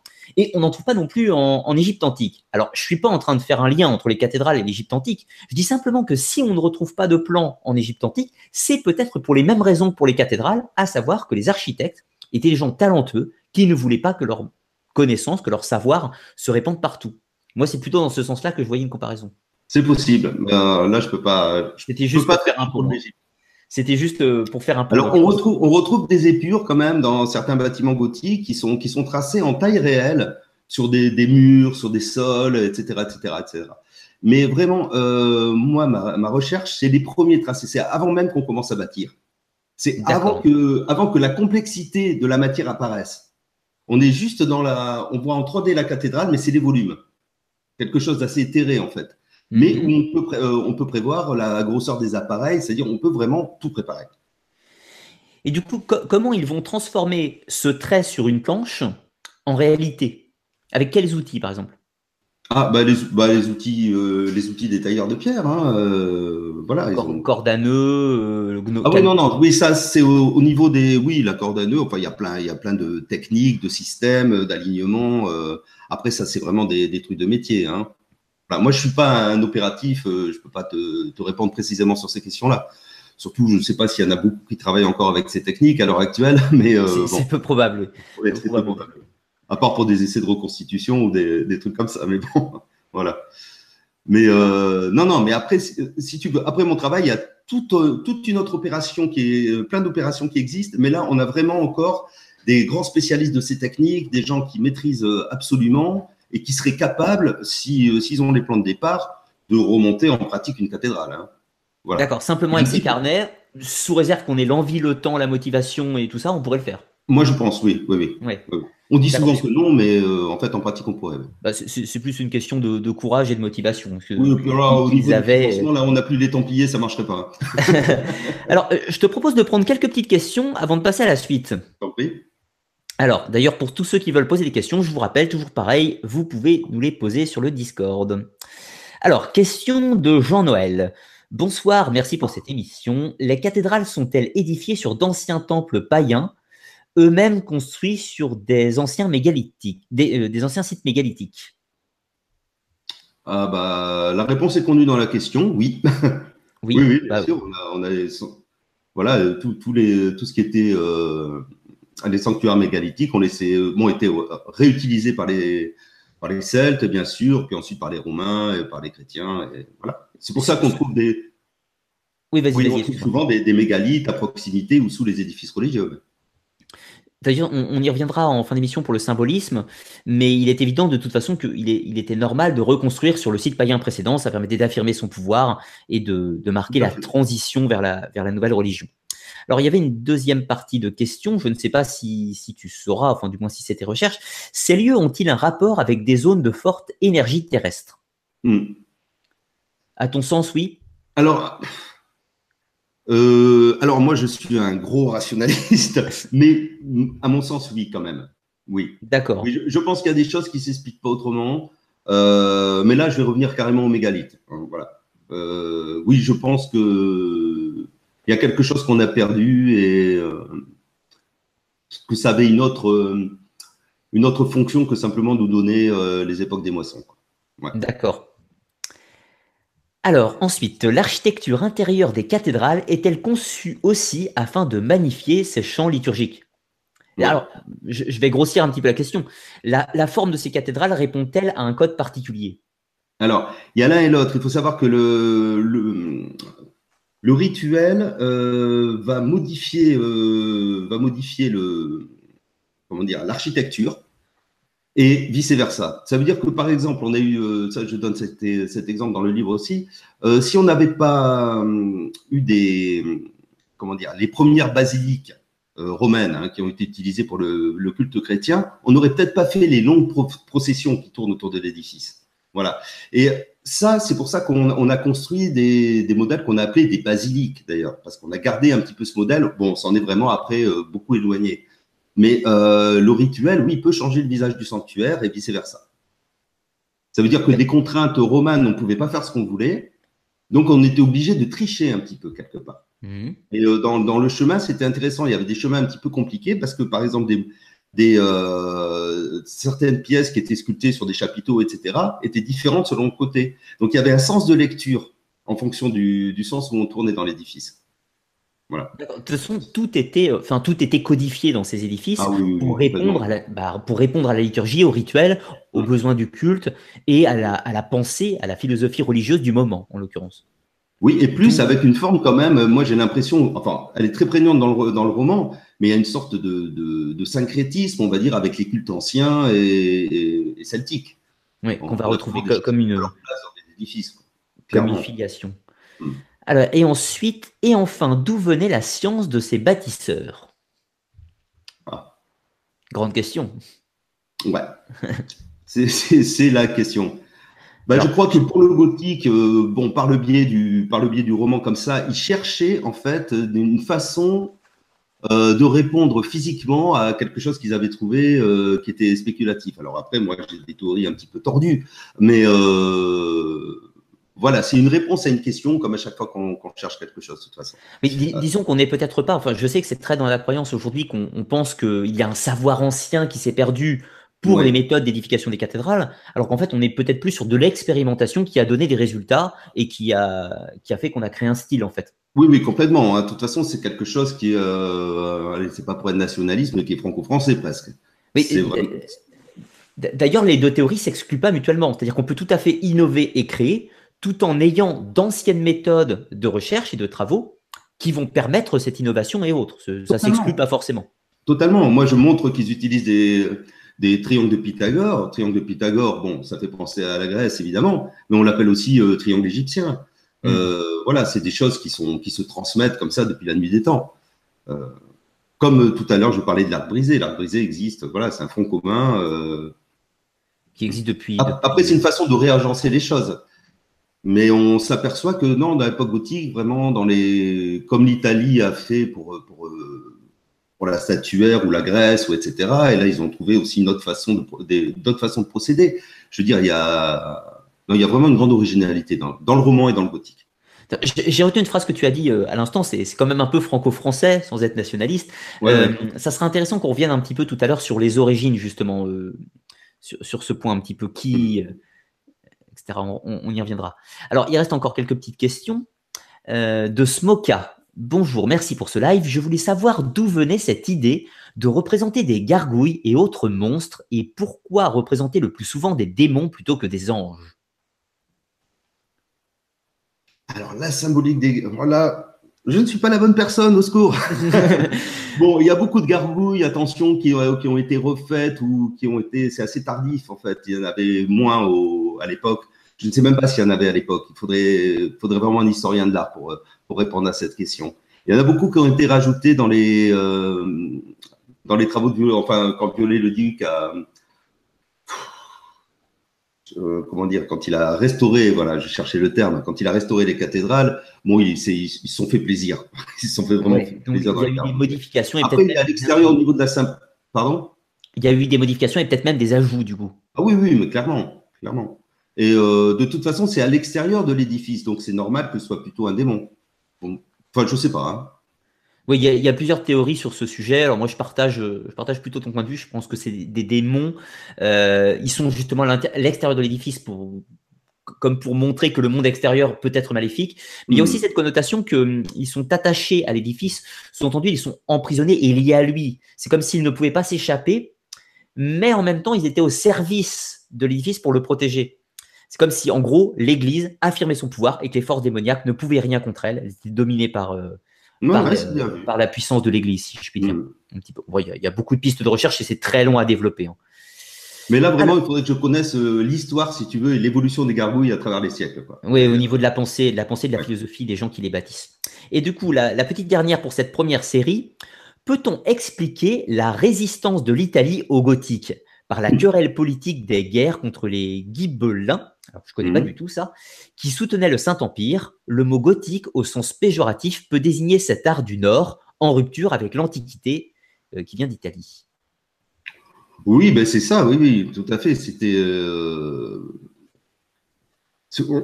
pour eux, c'était voilà, c'est Vasari qui avait dit euh, le gothique, c'est un art tudesque, c'est un art de barbare, de go. Euh, après, l'Italie est vraiment, euh, je sais pas comment dire, très attachée à ses origines, à son, voilà, à, ce, passé. Et euh, par exemple, il y a des, ils ont une vision très, particulière des choses. Je m'exprime mal, mais ils sont vraiment attachés à l'art. Et ils ont dit, par exemple, lors de la construction du, du Dôme de Milan, c'était, ils avaient fait appel à un consultant français qui était maître d'œuvre, qui s'appelait Jean Mignot, et euh, il lui avait dit, euh, il avait dit, en gros, euh, la question était de savoir s'il faisait la façade en à triangulum, c'est-à-dire en triangle, ou à quadratum en carré. Et les Italiens disaient la science de géométrie et l'art sont des choses différentes. Et ce à quoi Jean Mignot a répondu l'art sans la science n'est rien. voilà. J'aime bien cette, cette réponse, mais elle, elle est intéressante. Alors, du, coup, euh, il y a, d'autres questions qui ont été posées. Je les, garde pour tout à l'heure. Rassurez-vous, nous prendrons vos questions. Mais du coup, je, reviens un petit peu sur le sujet. Tu as parlé, par exemple, d'art dégo. Du coup, le mot gothique, par exemple. Est-ce qu'on peut y voir des filiations avec euh, bah, les, les c'est-à-dire les Visigoths, les Ostrogoths, éventuellement, peut-être? Euh, Alors, les Ostrogoths sont en Italie, donc ça, ça irait plutôt à sens inverse. Mais est-ce qu'on peut voir une filiation d'un peuple du Nord, d'une certaine tradition, d'une certaine culture, de ces peuples franco-anglais un petit peu, euh, par exemple? Quelles sont tes recherches par rapport à tout ça? Ah bah, J'en ai pas mal parlé dans le livre, mais sans, rien affirmer, parce que parce qu'il n'y a rien à affirmer. Il y a eu beaucoup d'écrivains qui ont écrit sur la question, comme ça, qui ont fait venir des, traditions par le biais des, des et des cagots euh, qui sont des proscrits qui habitaient dans le sud-ouest euh, de la France, un petit peu en Espagne, et même jusque dans le Maine et en Bretagne, hein, d'après certains chercheurs, qui étaient des gens des parias, qui avaient, euh, qui étaient marqués par un signe de, un petit peu comme l'étoile jaune pour, voilà, mais eux c'était une patte doigt, c'est vraiment pour les discriminer. Ils n'avaient pas le droit de rentrer dans les bourgs, ils avaient une porte à eux pour entrer dans les églises, et eux auraient été dépositaires d'un savoir justement qui serait venu des Visigoths. Il faut savoir que les Visigoths, c'était pas des barbares euh, tels qu'on l'entend, c'était des, gens qui ont conquis Rome, mais qui, qui, euh, s'étaient imprégnés aussi de toute cette culture et qui ont été euh, à l'origine de, bâtiments qui étaient très beaux pour l'époque. Voilà, c'était des grands constructeurs. Et donc, ils avaient des, connaissances de, de, taille de pierre, de géométrie, et ils ont côtoyé de toute façon dans ces régions, ils ont côtoyé les moines. Et euh, vu l'époque, c'était, il y avait aussi les, les moines de Saint-Colomban, ça veut dire les moines irlandais, on va dire des ordres euh, celtiques directement. Mhm. hein. et, euh, donc, effectivement, là, on a tout un bouillonnement qui pourrait faire que des choses soient passées. Et pourquoi pas? Pourquoi pas? Moi, je pense qu'il y a eu des syncrétismes, toujours des mélanges. L'Église s'est fait ressourcer par des, par des traditions plus anciennes. Et euh, après, pour savoir exactement ce qui s'est passé, on n'y était pas. Oui, puis c'est difficile aussi de définir. euh, Enfin, mo- moi, je suis pas très client de l'idée. On peut pas définir qu'un peuple a bâti les cathédrales gothiques. C'est plutôt euh, une idée technique qui s'est transmise de à des personnes et pas forcément à un peuple en l'occurrence. Oui, oui. Dans, les confréries, il pouvait y avoir n'importe qui euh, Ah et, eux-mêmes ont pu transmettre à, à qui voulait. Et ça, et ça continue maintenant. Il y a, il y a vraiment alors aucune ségrégation dans ces milieux-là. C'est c'est une évidence, oui. Dans les milieux de la pierre, oui, toujours pareil. Ouais. Alors, pour, pour revenir peut-être un petit peu sur la, la géométrie et les techniques, tu sais, on nous parle beaucoup du, du, du nombre d'or. Hmm. Alors, il y a un truc qui m'a intéressé dans ce que tu as dit en début d'émission, c'est que tu as fait un tour de France, euh, enfin un tour de, de France des, des monuments, des cathédrales, pour aller sur le terrain. Euh, moi, ça me semble nécessaire, du moins pour observer réellement euh, ce qui se passe dans ces édifices. Qu'est-ce qu'on peut dire, par exemple, du nombre d'or, c'est-à-dire de... Est-ce que ces gens étaient détenteurs d'un haut savoir euh, géométrique capable de produire le nombre d'or dans ces édifices? Dans le gothique, hein, on est Mhm. d'accord. Oui, dans le gothique, bien sûr. Ouais, ouais. Euh, comment dire? C'est une, euh, une question. Alors, il faut pour ça, il faut voir le, ce que c'est que le nombre d'or, ce qu'il représente dans l'architecture. Pour ça, il faudrait remonter d'ailleurs à sa première, à sa première expression sourcée, c'est-à-dire la, pyramide de Khéops. Où là, on a quelque chose qui est très, mais euh, la pyramide de Khéops, c'est une forme géométrique simple, qui a une pente euh, connue, c'est un euh, 28 sur 22, je crois, quand on calcule en, en séquelles, pardon. Et euh, autrement, c'est euh, 14 sur 11, hein, comme la pente de, de Khéops. Ce qui permet d'ailleurs euh, de tirer euh, directement une valeur appro approchante de, de, de pi et de phi. Mhm. Mais il n'y a pas qu'avec euh, la pyramide qu'on peut avoir ce genre de choses. Il y a plein de. D'ailleurs, il y a d'autres pentes de pyramide qui permettent d'exprimer les mêmes choses. Et il y a une foultitude de, de formes géométriques. Un double carré, par exemple. Un double carré suffit. euh, Oui, un, double carré suffit à faire un nombre d'or, oui. Ah bah oui, c'est racine carrée de 5, 2,236. Et euh, là, ça fait, je crois, c'est phi plus 5 sur phi. Voilà. Et euh, on a directement le nombre d'or. Un cercle aussi. Un simple Donc- cercle. Donc on peut tracer un cercle où on veut. On a le nombre d'or et, et, et pi en prime. Donc voilà, du, du coup, je leur dis un petit peu pour les gens, mais si je fais un carré, juste le même carré à côté, j'ai le nombre d'or. Donc il n'y a rien de hautement magique là-dedans, en fait. Euh, Non, puis on peut doubler le carré. Dès qu'on a des réseaux de carrés, on a le nombre d'or qui explose. Euh, c'est par exemple un carré de, de 2 sur 4. On a doublé le 1 sur 2. Hein. Mais euh, 3 sur 6, 4 sur 8, etc. Et à chaque fois, on a des nombres d'or, en veux-tu, en voilà. Donc, ce qui fait qu'il est tout à fait possible que ces constructeurs de, de cathédrales aient fait des formes géométriques, avec notamment des doubles carrés et autres, et Ouais. fatalement, ça donne le nombre d'or. Euh, ça ne veut pas dire qu'ils connaissaient le nombre d'or. Oui, à part qu'ils ne l'ont pas fait. Et on dirait qu'ils se sont ingéniés à faire des bâtiments où il n'y a pas le nombre d'or. Je ne sais pas comment ils se sont débrouillés. Alors, on peut le trouver dans le Porsche roman qui, par exemple, en général, est bâti sur un double carré.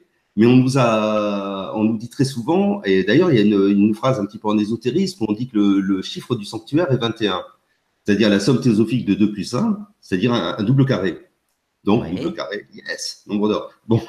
Mais euh, les cathédrales sont censées être bâti- bâties dans un double carré, à part que non. Voilà, j'en ai pas trouvé. Euh, en étant un petit peu de mauvaise foi, j'arrive à trouver Amiens, mais c'est bien la seule. hein. D'accord. Du coup, si c'est la seule, c'est pas une référence globale sur toutes les Non, à cathédrales. mon avis, c'est pas, pas concluant. Donc ça ne marche pas, niet le, le nombre d'or. Est-ce Voilà. que les, les pyramides sont... Comment dire Est-ce qu'on peut... Tu sais, certains y ont vu... Alors je suis désolé, hein, je, je pose des questions un petit peu euh, qui, qui traînent sur, euh, sur l'actualité, mais certains y voient la face de la pyramide inscrite dans l'entrée de la, la cathédrale Notre-Dame de Paris, par exemple. euh, Je suis même pas au courant. Alors, le, problème étant, enfin, du coup, je, te partage, mais mm. euh, les, gens voient en fait la forme de la pyramide, mais il y a des traits tracés dans tous les sens, en fait, si tu veux. Euh, ah parfois, on prend la pointe, parfois le milieu de la pointe, parfois la base. Euh, c'est, moi, je suis pas du tout client. Hein. Il faut que, il faut qu'un résultat soit simple, évident, pour qu'il puisse fonctionner. Autrement, avec des, en mettant des traits partout, moi, je te prouve n'importe quoi. C'est, on peut même faire des dessins et on peut s'amuser comme on veut. Oui, de toute façon, dès que tu, commences à mettre des carrés, des triangles un petit peu dans tous les sens, ah bah voilà, puis après, forcément des... Avec, rien qu'avec des carrés, on peut faire un 360 degrés. Ouais. On peut trouver tous les angles possibles. Donc, euh... donc ça veut rien dire en fait. Oui, puis c'est vrai que, enfin moi, moi, ça m'a toujours si, fait Disons si c'est complexe. Si, si, les, euh, si les bâtisseurs ont voulu laisser un message quelconque, ils ont fait en sorte qu'on puisse se retrouver. Fatalement. Mais bon, par exemple, pour reprendre l'image du double carré, euh, si moi, en tant qu'architecte, je crée un double carré, je me dis, dessus, je vais bâtir un temple. Donc là, j'ai mon air, j'ai un double carré. Je bâtis mon temple. Qu'est-ce que je vois? Bah, Double carré. J'imagine pas que quelqu'un euh, va, faire, euh, va faire la diagonale, va avoir quand même des, je sais pas moi, un bagage mathématique relativement, relativement fort. Enfin, c'est fort pour trouver le nombre d'or dedans. Enfin, si je veux montrer le nombre d'or, à ce moment-là, je fais une base qui fait 1 et l'autre longueur qui fait un 618. Comme ça, il n'y a pas de contestation possible. Et j'ai réellement voulu exprimer ce nombre. Et c'est pareil pour les cathédrales. On peut trouver évidemment le nombre d'or, mais il faut encore que ce soit, euh, que ce soit évident, que ce soit délibéré, pas accidentel. Voilà. Mmh Chose qu'on ne peut pas foncièrement savoir en soi. Euh, si, si c'est simple, c'est que ça marche. Voilà. Moi, quelqu'un qui me montre un rapport dans une cathédrale qui fait réellement euh, fi, mais un rapport, je veux dire, euh, pas entre un coin de fenêtre et un bord de contrefort. Non, vraiment les, axes principaux du bâtiment. Mhm. Euh, si, ben, à ce moment-là, moi, je, suis preneur. Hein.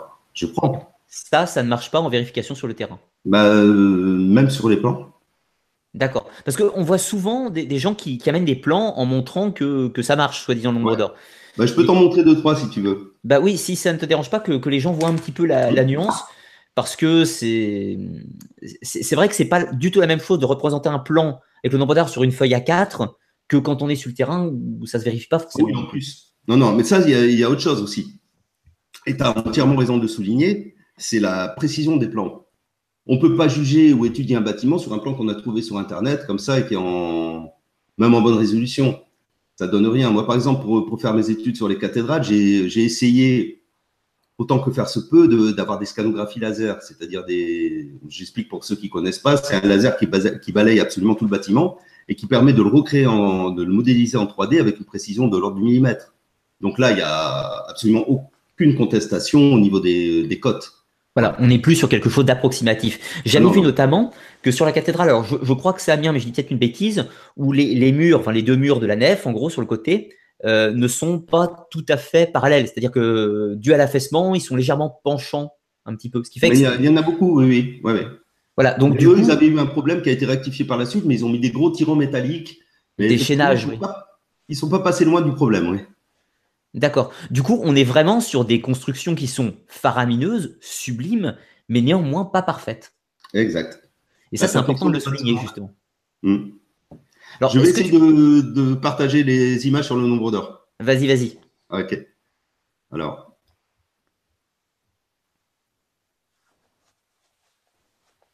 Tu l'as Alors, actuellement, ça. Oui, voilà, c'est bon, on l'a. Très bien. Alors ça, c'est une image, euh, c'est un plan de la cathédrale de Rouen. Et c'est une image qui a été diffusée par euh, Monsieur Cambois donc sur Facebook et que j'ai retrouvée sur le site d'IRNA. Je ne sais pas si tu connais le site d'IRNA. Oui, oui, je connais, oui. Ouais. Et euh, c'est un debug donc qu'elle avait fait et qui va me permettre d'amener le deuxième exemple. C'est bien, c'est bien c'est prévu le truc. Donc l'idée c'est de montrer que la cathédrale ici s'inscrit dans un double carré. Voilà, on y était. Donc le double carré, même si c'est pas dit, c'est double carré égale nombre d'or. Hein, dans, oui, fatalement. ce truc. D'ailleurs, il nous signale que des carrés. Bon, ça, je déjà carré entre des gros guillemets. Euh, là, il dit la longueur totale hors tout, j'imagine qu'il veut dire hors œuvre, est donnée pour 144 mètres. Le nombre appartient à la suite de Fibonacci. Euh, oui, mais non, parce que les 144, ça, serait, ça, appartient effectivement à la suite de Fibonacci. Il faut se rappeler ce que c'est la suite de Fibonacci. C'est la, chaque somme et la, enfin, chaque nombre est la somme des deux précédents. Oui. C'est-à-dire qu'on a 1, 1, ça fait 2, 1 et 2, 3, euh, 5, etc., etc., etc. Et on arrive effectivement au nombre 144. Mais alors, ce qu'il faut, c'est le nombre qui est avant le 89. Et là, on ne le voit pas apparaître. C'est bien dommage, parce que du coup, ça ne veut absolument plus rien dire. Mais alors, je continue, parce que ça ne s'arrête pas là. Voici comment est prévu le double carré. Ça veut dire qu'ici, euh, on voit les, contreforts euh, au, sud, en bas, là, je passe la souris dessus, sont pris dans la limite du, double carré. Tandis qu'ici, les entrées à l'ouest, qui sont exactement identiques, sont à l'extérieur. Donc déjà, euh, ça ne peut pas fonctionner. Ou on prend tout, ou on prend rien. L'architecture, c'est une science. voilà. Je continue. Je continue. Oui, oui, Et eh bien là, maintenant, elle a tracé des carrés, mais des vrais carrés. D'accord. Avant, c'était pas des carrés. C'est il a suivi le, plan en fait de le de l'édifice comme ça, plus ou moins. Euh, on appelait ça des cases. Donc voilà, on est sur quelque chose où on va nous dire qu'il y a le nombre d'or, euh, alors que tous les, je sais pas moi, les tous, les calculs étaient biaisés de base car les deux carrés étaient en fait pas des carrés. pas respecté, ouais. Et en plus de ça, bon, ne pas tracer des vrais carrés dedans, c'est limite. Euh, enfin voilà. Donc je continue. Alors, euh, ça, c'était, comment s'appelle cette, euh, cet édifice déjà? Je l'ai mis dans le bouquin, enfin, je suis nul. Ah oui, Dol de Bretagne. Ah oui, oui, tu, tu, tu l'avais pris en exemple dans ton livre, oui. Oui, oui, voilà, mais ça, c'est le dessin original. Alors, euh, bon, ça, c'est, c'est censé nous montrer comment le nombre d'or est présent, et ce, grâce à quatre carrés. Alors, le, le dessin peut dur à comprendre, mais je fais déjà remarquer ici, on voit une ligne verte et une ligne rouge, oui. et elles ne sont pas parfaitement alignées. Donc là, on se doute aussi que les carrés vont pas être parfaits sur cette histoire-là. D'accord, oui. Donc on continue. là, j'ai redessiné le plan et, euh, j'ai remis les carrés. Euh, mais j'avoue que j'ai un peu tiré sur les cotes. Hein. J'ai essayé de rendre euh, crédible le truc, mais en réalité, c'est voilà, c'est pas des carrés. Comme dans l'exemple précédent, on voit que les repères sont au milieu, à l'extérieur du bâtiment, à l'extérieur des colonnes, dans les colonnes. Enfin voilà, encore une fois. ce, qui m'avait, ce qui m'avait frappé dans tes travaux et ce qui, m'avait d'ailleurs convaincu euh, leur véracité, c'est le fait que parfois pour prendre une mesure dans un monument, parfois on prenait euh, le carré légèrement sur la gauche, enfin le poteau légèrement sur la gauche ou légèrement sur la droite, on le prenait un peu mm. où on voulait, quoi, en gros le, poteau. quoi. C'est ça, faut être, faut être précis, il faut se tenir à Voilà, un carré c'est un carré, c'est pas 99%. Quoi. Non, non, non, sur, là on n'a pas droit. Et euh, donc je continue pour montrer, bon ça c'est, tous ceux qui s'intéressent au nombre d'or connaissent cette figure, c'est la façon la plus simple d'obtenir le nombre d'or graphiquement. On, sur un carré comme ça, on prend un point M comme milieu, hein, je suis très original, euh, on se met à, sur un sommet et on fait un arc de cercle. Et là, la distance AB fait 1 et la distance AC fait 1,618. Donc j'ai utilisé ça sur euh, le monument de Dol de Bretagne en les mettant donc tête bêche comme ça de chaque côté. Alors c'est très joli, ça nous dessine le transept hein, comme c'est prévu. Donc euh, on a bien un carré ici, un deuxième, un troisième et le, et le quatrième. Donc c'est magnifique, ça marche. À part qu'il reste toutes les objections qu'on a déjà faites. Euh, méthodologiquement, ça ne tient pas. Euh, et les carrés ne sont pas des carrés. D'accord, donc ça marche sur un plan. Moi, je prends l'exemple de la feuille A4, ça marche sur une feuille A4 grossièrement, ça ne marche mm. pas et ne se vérifie pas sur le terrain. Non. Disons que là, j'ai triché pour faire ce dessin. Mais si par exemple j'avais dit j'ai trouvé le nombre d'or dans cette cathédrale, voilà, ça passe. Mais non. Mmh, je comprends. ça. Alors là, je reprends, c'est la même pauvre cathédrale, décidément, elle a souffert, celle-là. Et on voit le, grand carré. Euh, voilà. Alors lui, il tient par des points de référence absolument euh, ineptes. Euh, il n'y a rien qui suit les lignes de l'édifice, donc on ne comprend vraiment pas ce qu'a voulu dire la personne. On voit qu'ici, ça, ça rogne sur les contreforts. Ici, on a un seul point Enfin bon, voilà, là on est à l'extérieur, là on est à l'intérieur. D'accord. Je ne sais, pas quoi dire. On va dire je les ai, je les ai choisis ces plans. Oui, c'est vrai. Oui, non, non, mais après, euh, chacun est libre de ses croyances. Hein, c'est bien là. Ah oui, c'est celui-là que j'avais, euh, qui m'avait fait tiquer comme dessin. Donc, euh, bon, après, il y en a qui m'ont dit si tu trouves pas le nombre d'or dans les cathédrales, c'est que tu as mal cherché. Alors, moi, j'aurais dit que, bon, ils inversaient en fait la charge de la preuve. Hein, ceux qui affirment de pouvoir les dire, parce que bon, on peut nier que le soleil est jaune, mais encore faut-il pouvoir le prouver. Hmm, bien sûr. C'est vrai que là, c'est parlant parce que c'est, en plus, c'est un vrai schéma. Hein. C'est-à-dire qu'il y, a vraiment des livres de géométrie sacrée où on trouve ce type de schéma pour prouver une théorie mathématique. Donc, il faut, sortir un petit peu. Enfin, moi, j'aime bien sortir un peu des mythes et retourner sur la réalité, c'est-à-dire la magnificence des édifices, le respect de leurs bâtisseurs et des techniques mm. qu'ils ont faites, la magie de leur tracé géométrique. Et on n'a pas besoin de science-fiction en fait dans, cette histoire. Absolument pas, non. Il n'y en a pas. Il n'y en a pas, c'est encore plus magique ce qu'ils ont fait. Ben, c'est ça, c'est encore plus magique au final. Hmm. Alors, du coup, euh, comment tu voulais nous présenter un petit peu la, suite euh, de tes travaux dans, ton, cheminement? Euh, ben, disons que bon, je t'ai un peu expliqué tout à l'heure ce qui m'a, moi, ce qui m'avait motivé à faire ce, type de recherche. Et maintenant qu'on a parlé, on a vu le, nombre d'or, c'est intéressant de voir justement ce que j'ai trouvé, qui est mais alors euh, vraiment euh, complètement différent. Donc ça repart par une série de photos, si tu veux. Euh, oui. On est reparti. Bah allons, allons-y, on est parti, on est là pour ça. On, grignote le sujet, faire du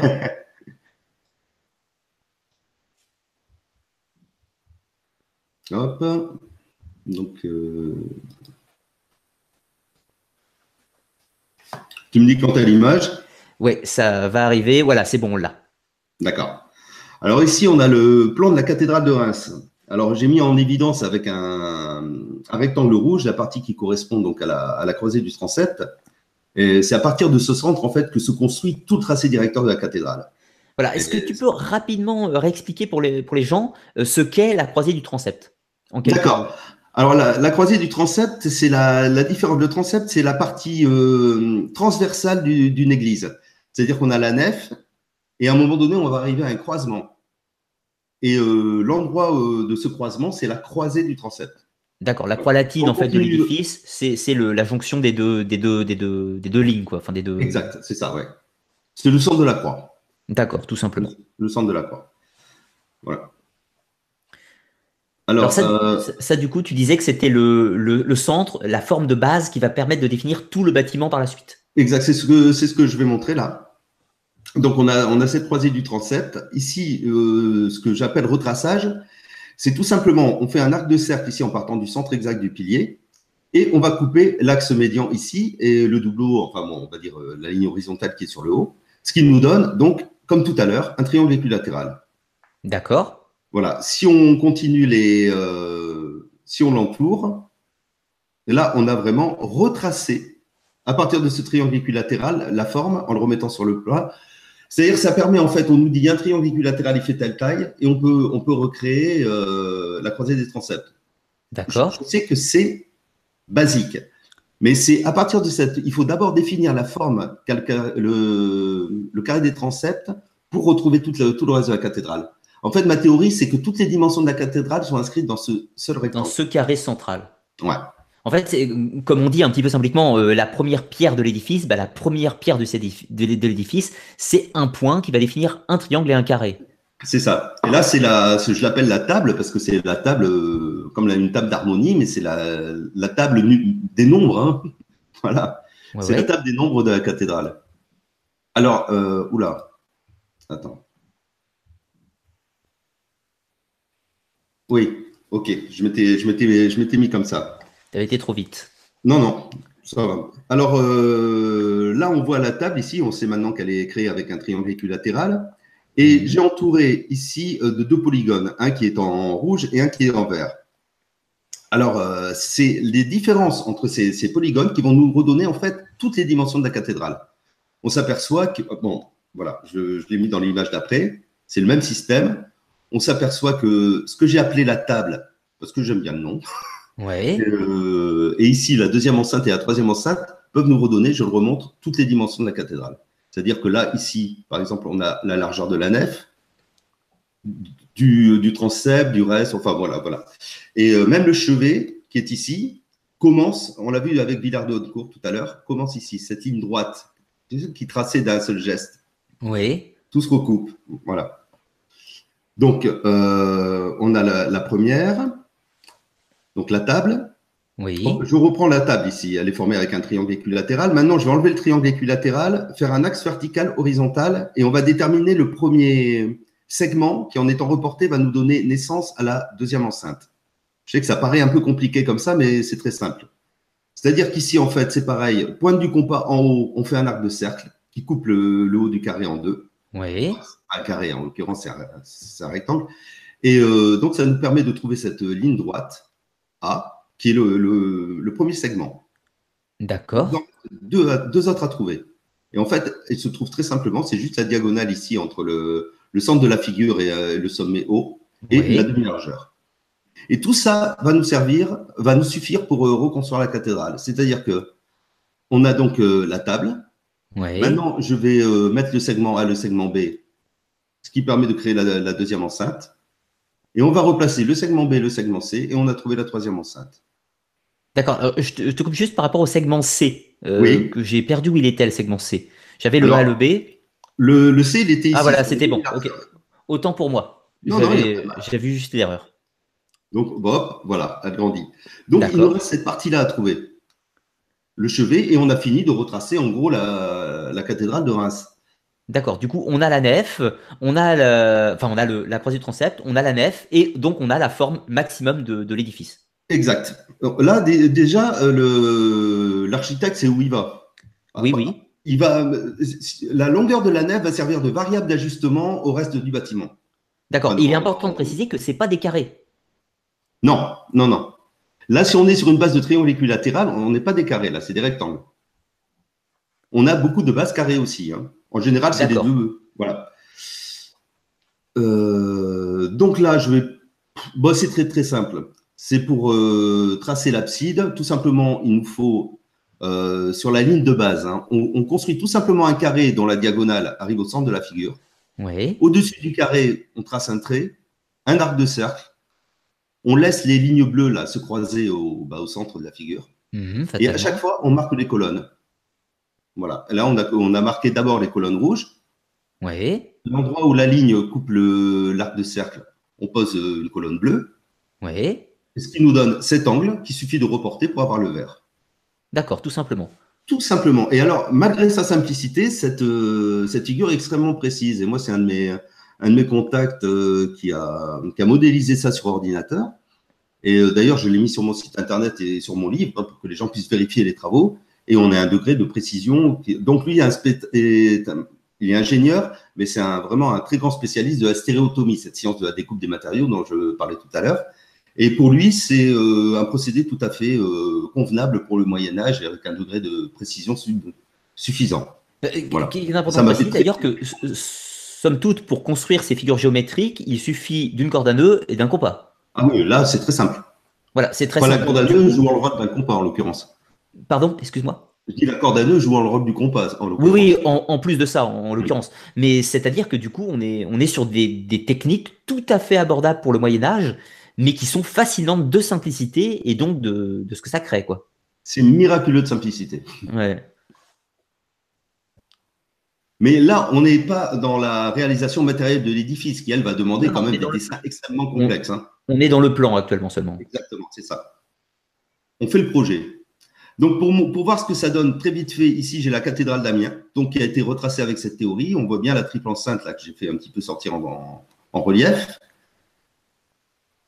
Alors, pour, euh, pour, arriver à cette figure, c'est très simple. À chaque intersection, on va mettre un, cercle ou une croix euh, noire. Et à chaque fois qu'on part sur l'extérieur, on va mettre un rectangle noir pour se rapprocher d'un plan d'architecte petit à petit. C'est-à-dire, voilà, la figure, là, on a carrément un plan abouti. Toutes les dimensions sont exactes. Et là, on a le plan d'architecte. Même chose pour la cathédrale de, de, Chartres. On a les trois enceintes.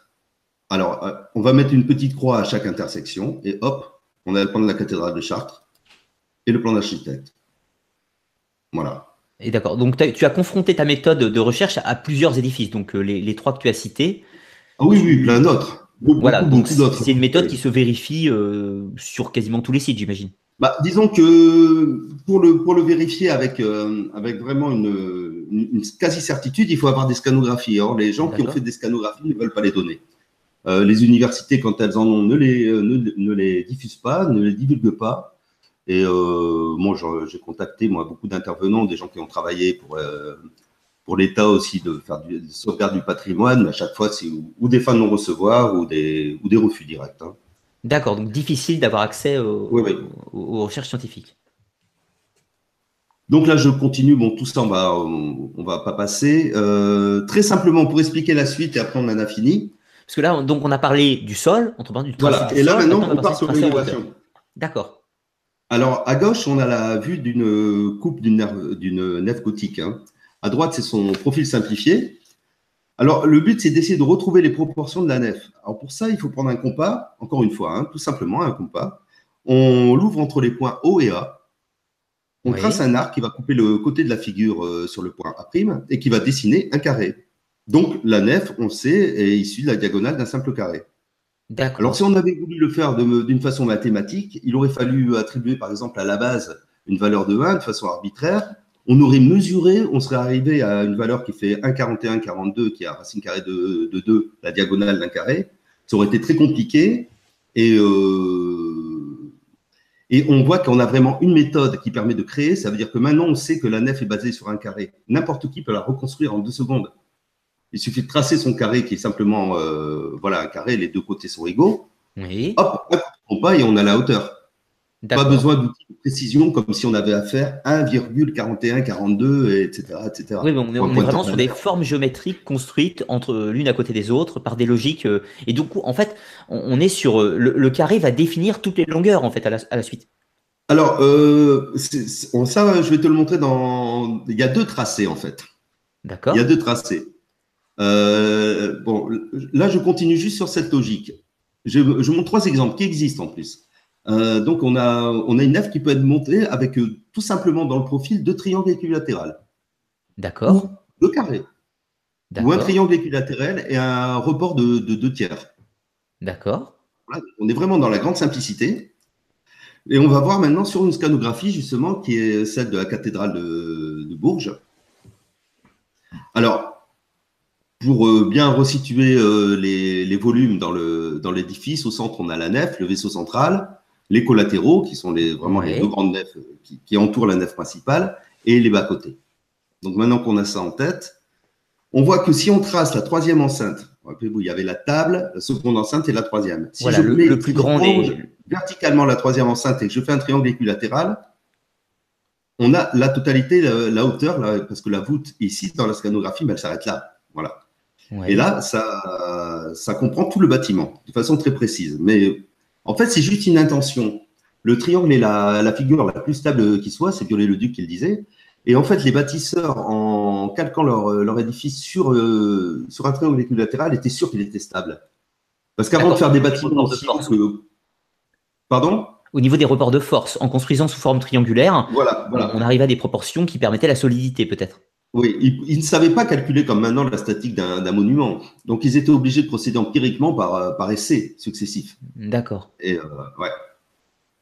Donc, on va, on va continuer maintenant en traçant maintenant tous les triples enceintes, c'est-à-dire les projections de la table de la deuxième enceinte et de la troisième. La troisième enceinte. Voilà. On fait un triangle équilatéral, un deuxième triangle équilatéral, et là, ce qui nous donne la ligne de départ des voûtes. C'est pas la hauteur de la nef en fait qui est important. Ça, j'ai mis du temps à le comprendre aussi. C'est cette ligne-là. Tout dépend de cette ligne. C'est le dénominateur commun de deux tracés. On va voir le deuxième. C'est-à-dire que là, on voit qu'on est, on, est vraiment dans la maçonnerie là ici. On est au milieu des, euh, au milieu des piliers. Donc, euh, je vais montrer le deuxième tracé, ce qui est tout simplement un carré, un deuxième carré. On est sur la même ligne que tout à l'heure et on va tracer la voûte. Alors pour ça, on va la séparer en cinq parties avec quatre points. D'accord. Et on, repense à ton premier schéma que tu nous avais montré hein, par rapport aux, trois arcs qu'on pouvait, qu'on pouvait tracer notamment. Tout à fait. Mais là, on est exactement dessus. Voilà.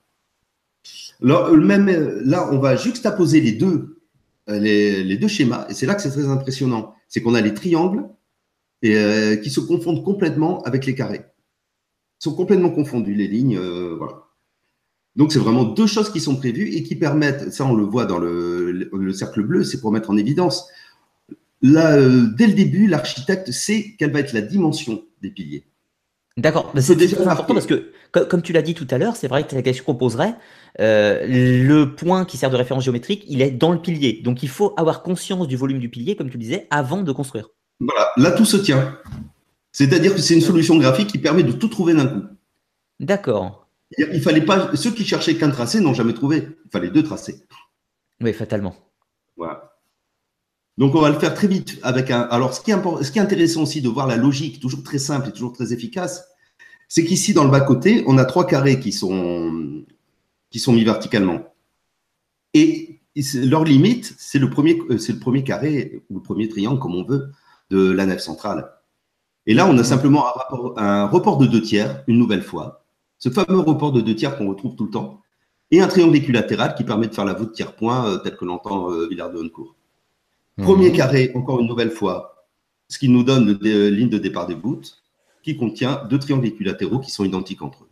Voilà. Moi, je ne sais, pas, sais pas faire euh, plus simple.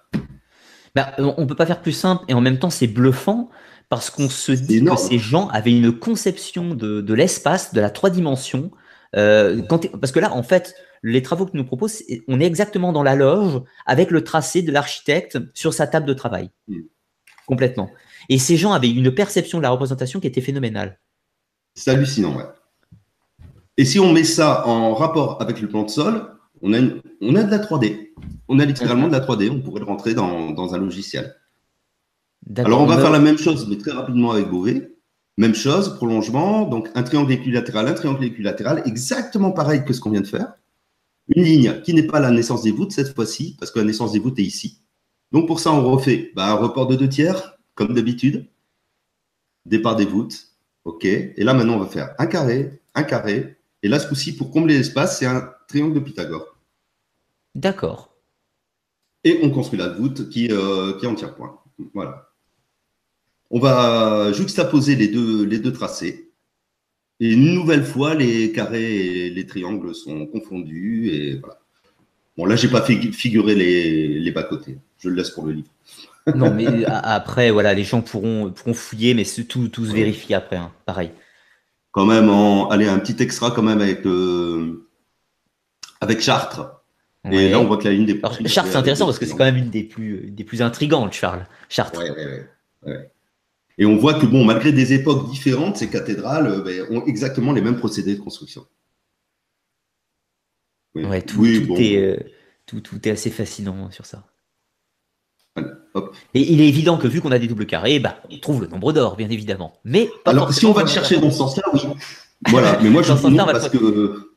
Mais non, mais c'est surtout en fait l'idée que vu qu'on fait deux carrés, de toute façon, il est là le nombre d'or. Ça ne veut pas dire qu'on avait connaissance de, de ce que c'était. C'est ça en fait la nuance. Il y est forcément. On, peut même le trouver dans un triangle équilatéral. Alors bon, évidemment, on le trouve dans le pentagone, on le trouve dans le décaèdre, etc. Mais euh... euh accessoirement, désolé pour la comparaison, mais dans l'absolu, on le trouve sur mon carnet. Hein. Exact. Voilà, donc euh, ça fait deux carrés. Donc euh, dans, dans l'absolu, c'est intéressant. Et moi, j'aime bien cette recherche, mais c'est passionnant. Mais c'est plus un hobby que de dire je tiens la vérité ultime de le secret de construction, enfin de toutes les constructions du monde et de l'univers. Non, non. moi, ce qui me fascine, c'est de construire des bâtiments aussi complexes avec des, des, formes simples. C'est ça, hmm. en fait, la, magnificence de l'art gothique, elle s'exprime ici. Juste, euh, est-ce qu'on retrouve ce système? J'imagine que tu as testé. Si on retrouvait ce système de construction dans le roman, avant. Je suis en train de, faire ça. D'accord. Donc, je suis en train de faire ça. Alors, non, parce que j'avais commencé par là, mais euh, non. Mais en fait, il y a le choix des bâtiments. Le roman, ça a donné naissance à une telle variété d'expressions différentes que là, il va falloir sélectionner les bâtiments. Et comme on voit qu'il y a des bâtiments qui ont servi de bande d'essai au gothique, voilà. Ouais, il a C'est intéressant à faire, mais c'est vraiment un, très très gros boulot. Et encore une fois, il faut avoir des plans fiables. Oui, c'est toujours pareil. Donc, il faut avoir de la spectrométrie, si je dis bien le, mot en l'occurrence.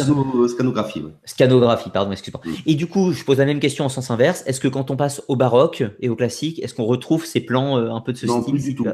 Plus, du tout. Non. Euh, alors là, vraiment, déjà, c'est des styles, je, bon, ça ne me touche pas, ça ne me parle pas. Et euh, non, dans ce que j'ai vu, non, non, non. D'accord. Alors, euh, là, je pense que les quadratures sont plus compliquées. Là, vraiment, ils ont cherché des choses. ouais. Là, on a autre chose. Ouais, ouais on a autre chose. Mais alors, vraiment, j'ai aucune autorité pour parler de ça. Hein, c'est intéressant de voir aussi que dans, dans, les périodes gothiques, on va voir l'essor bien sûr de la sculpture qui va revenir, revenir au goût du jour un petit peu mais également des vitraux. Et les vitraux, ça c'est très intéressant parce que si une cathédrale c'est complexe, les vitraux, alors sans, parler même du vitraux, des vitraux eux-mêmes, hein, c'est-à-dire euh, du dessin qui, est juste fantastique et tout, mais simplement de parler des, tu sais, les rosaces par exemple. Hmm. Quand on regarde la rosace de Notre-Dame de Paris ou, euh, partout d'ailleurs, on, est avec des formes, on se dit comment ils ont fait pour construire ces formes si complexes avec les outils de l'époque. Hmm. Non, avec les outils de l'époque, ça c'est complètement normal. Ça, c'est, il n'y a rien de mystérieux. C'est au niveau géométrique, ça, toutes les études ont été faites. Euh, c'est juste des prodiges, c'est des prouesses au niveau du, dessin, du plan, c'est des prouesses au niveau du travail des, euh, tailleurs de pierre. Mais euh, non, il n'y a, pas de, a pas de mystère par contre. Hein. je, suis d'accord, de toute façon, je, disais ça, mais je l'avais vu dans ton livre.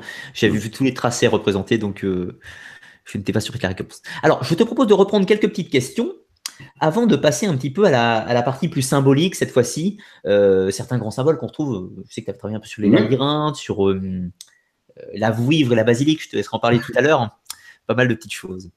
Alors, du coup, je remonte un petit peu. question de Lina. Passe, passe-t-on d'ouvrier à maître ou directement maître suite à des études dans ces chantiers-là ou dans le compagnonnage, peut-être, si tu connais?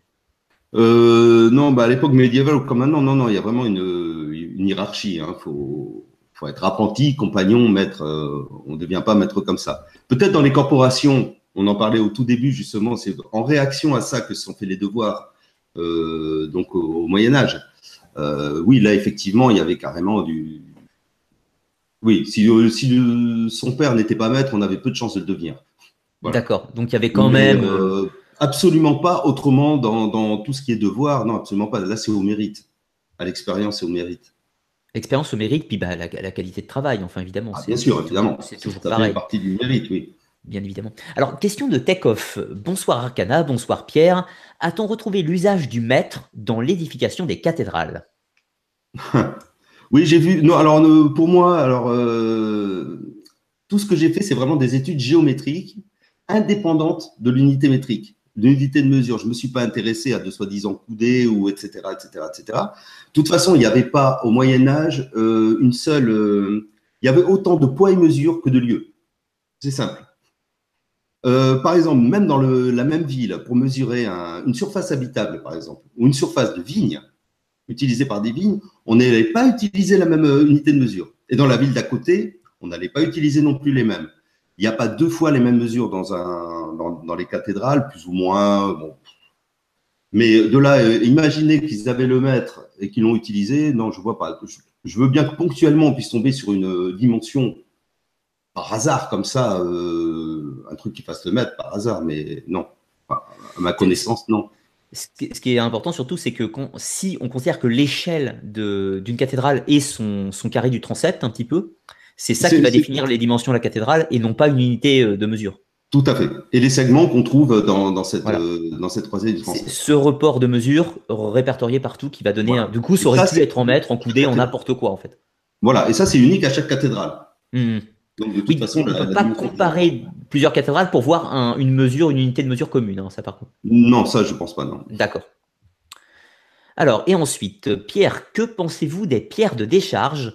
Que l'on trouve dans les cathédrales y, y en a-t-il dans toutes les cathédrales? Euh, Non, je sais qu'il y en a dans les pyramides. Euh, dans les cathédrales, euh, bah, je ne suis pas au courant. Vois-tu? De pierres de décharge Pas dans les cathédrales. Non, parce que le, principe, le principe même du gothique fait qu'on a une voûte qui est la plus légère possible. Donc, on n'a pas besoin de décharge. Il n'y a, pas, il a pas de volume au-dessus. On a une charpente, on a justement les cloisons des boutins. C'est juste assez épais pour qu'on puisse marcher dessus, mais c'est tout. quoi. Hum, hum, hum. Tout est fait pour le report des poids, de toute façon, sur les piliers. Hein. Voilà, l'ennemi, c'est le poids. Hein. toujours pareil, ouais. D'où la difficulté quand on construisait, très haut, par exemple comme à, Beauvais, c'est ça qui s'est écroulé. Euh, à Beauvais, c'était peut-être trop haut, justement. Bah, elle était déjà pas finie, alors c'est bien beau de monter une tour sur un édifice euh, dont la nef n'est pas construite. On imagine qu'au niveau des. Voilà. Bah, comme tout, comme tu l'as dit, en fait, les cathédrales n'étaient pas forcément parfaites et il y a pu y avoir des erreurs plus ou moins euh, différentes les. Et euh, la dernière catastrophe s'est faite après, le, après la fameuse période où pour moi s'arrête le, euh, la, la grande tradition gothique. Donc là, on avait un évêque un peu, un peu irresponsable qui a, fait, mmh. des travaux. Qui voulait construire sa tour de Babel. Voilà, là, le maître d'œuvre ou, n'a pas compris ou n'avait plus l'autorité pour aller, pour aller contre l'évêque. Et alors, du coup, question. Euh, je sens qu'elle va te faire plaisir, celle-là. Quelle est la différence entre les cathédrales dites gothiques et celles néo-gothiques? Il n'y a que des différences. Il n'y a que des différences. Non, ben c'est une pâle copie, on va dire. Voilà, c'est une pâle copie. D'accord, c'est une imitation extérieure, c'est-à-dire visuellement, ça peut lointainement ressembler. Voilà, c'est inspiré par. Hein, c'est du. à le goût de. Oui, oui, je vois l'idée. Mm. Alors, question de H de paix. À quand une. Ah, euh, ça, c'est pas forcément une question. Euh,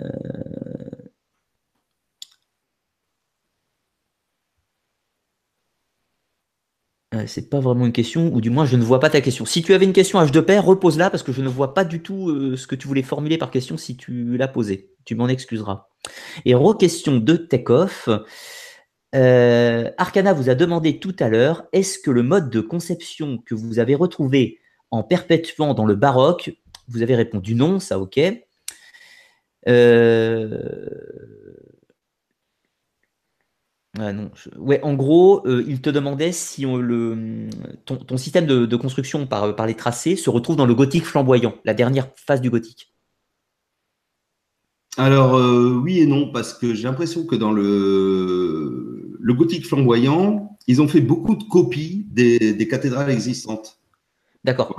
Tout dépend de l'époque dans, le, dans le flamboyant aussi. Mais je, je, suis tombé sur des documents assez tardifs où on voit vraiment c'était des copies. Ils se prenaient un bout et euh, ils disaient, tiens, pour faire ma nouvelle cathédrale, un petit peu comme s'ils avaient perdu le, secret de, de cette croisée des transepts qui va, qui va donner euh, justement les dimensions de l'édifice. On est obligé de pomper un peu à droite à gauche. Maintenant, ça, je ne peux pas l'affirmer. D'accord. Est-ce qu'on pourrait considérer. Moi, je me suis vraiment intéressé aux, aux, grandes cathédrales du Nord euh, qui sont voilà, assez proches dans, le, dans la durée, quand même, pour retrouver justement un point commun. Je ne pouvais pas m'éparpiller, si tu veux. Oui, je vois l'idée. Euh, est-ce qu'on peut considérer que le gothique flamboyant, c'est plutôt la, dernière phase du gothique qui est déjà mort, en fait, d'une certaine façon? Oui, c'est ça. Et c'est pourtant euh, là où les sculptures sont les plus, les plus abouties. Je ne dis pas les plus belles, mais c'est de la dentelle. Les tailleurs de pierre ont une, technique absolument incroyable. Ça force admiration. Mais euh, c'est le travail de, l'architecte, par contre, qui, qui hante ça. Alors, je, reviens un petit peu avant de passer sur le, sur le symbole. Elles ont perdu en unité, je ne sais pas comment dire. Euh, pour, pourquoi le gothique s'arrête? Est-ce que tu as des théories sur l'arrêt du gothique, le changement euh, de paradigme qui fait que, que les fraternités de constructeurs ne construisent plus comme ça? Parce que il peut y avoir des raisons politiques, des raisons religieuses, tout un tas de choses. Mais les maîtres d'œuvre, eux-mêmes ne reproduisent pas ces méthodes par la suite et vont complètement changer. Et pourtant, on peut imaginer que les loges de, de, compagnonnage, elles, vont, vont exister encore. ah oui, oui, bien sûr. Mais euh, je crois que ce, un peu ce que j'ai redécouvert là, c'est quelque chose qui ne fait pas réellement partie du corpus des, des compagnonnages. C'était réservé aux, maîtres d'œuvre, un petit peu comme une clé qu'on aurait donnée. Maintenant, tu veux faire une cathédrale, voilà, tu vas avoir un moyen de le faire simple en, gardant un cahier des charges gothiques. J'imagine un petit peu ça. Et je crois qu'après le, bon, il y a eu la grande peste, euh, la fin du temple, euh, la guerre de Cent Ans, ça fait beaucoup pour pour couper certains. Et en plus de ça, la perte de, de rapport avec euh, tous, les, tous les ordres bâtisseurs, les cisterciens et les bénédictins. Donc, on a toute une conjonction de choses qui ont fait qu'à mon avis, euh, enfin, de toute façon, de, facto, on l'observe, le, flamboyant, après, n'est plus, plus à la hauteur euh, de, ce qui de ce qui était fait précédemment. D'ailleurs, les plus gros incidents. De toute façon, après, on a eu un changement dans. Il y a toujours la notion politique qu'il ne faut pas oublier ça a été la Renaissance euh, française, bon, plus tard que dans l'Italie, hein, mais il y a eu plusieurs courants successifs. C'est une autre, une autre esthétique. Nos élites ont, ont changé et euh, disons que le, le, gothique est tombé en disgrâce. Voilà. Mmh, mmh, mmh. Il a même été oublié pendant des siècles. Il représentait, il représentait une vieille époque désuète et il fallait passer à autre chose. Euh, ah bah de toute façon, il fallait se, voilà, il fallait se, se rapprocher de ce qu'avait fait Rome. Et, ouais. Oui, le classique va être beaucoup plus, de façon, beaucoup plus antiquité. C'est bah, la Renaissance. Hein. La Renaissance, on se rapproche de l'illustre ancêtre qui était, euh, qui était la Rome antique ou la Grèce. Euh, euh, parlons un petit peu symbolisme dans ces cathédrales, parce que ces tracés sont, sont une chose. mais en, plus de ça, dans les cathédrales, il semble y avoir de nombreux symboles qui existaient préalablement, un petit peu, des choses qu'on retrouve. Et je sais que tu as travaillé sur cela. Alors qu'est-ce qu'on peut, qu'est-ce qui est marquant dans les cathédrales qu'on pouvait retrouver euh, plus anciennement? Alors, non, en fait, j'ai travaillé sur cela. Non, c'est beaucoup d'honneur que tu me fais, Ludovic.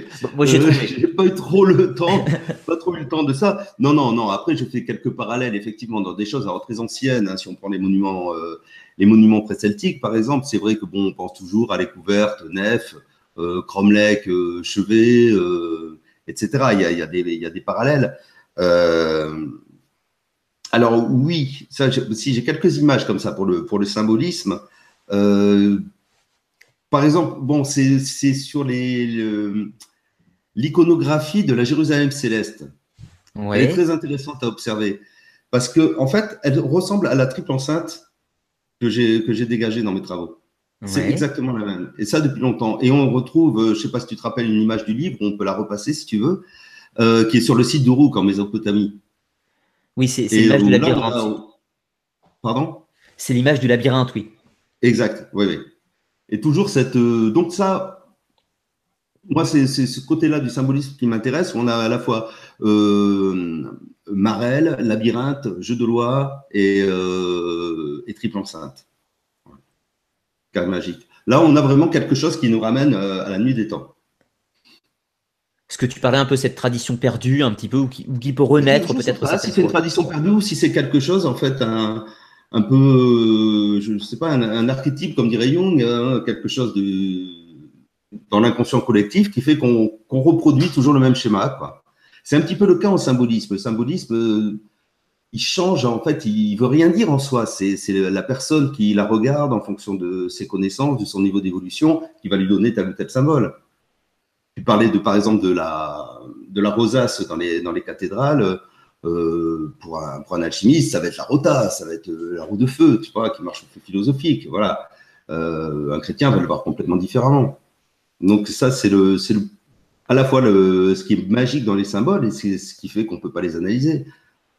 Oui, c'est ce qui les rend uniques par rapport à l'interlocuteur. Chaque personne, suivant ses propres croyances et ses propres connaissances, va y voir des symboles éventuellement différents, euh, alchimiques, chrétiens, hérétiques. Mmh tout, ce que l'on veut.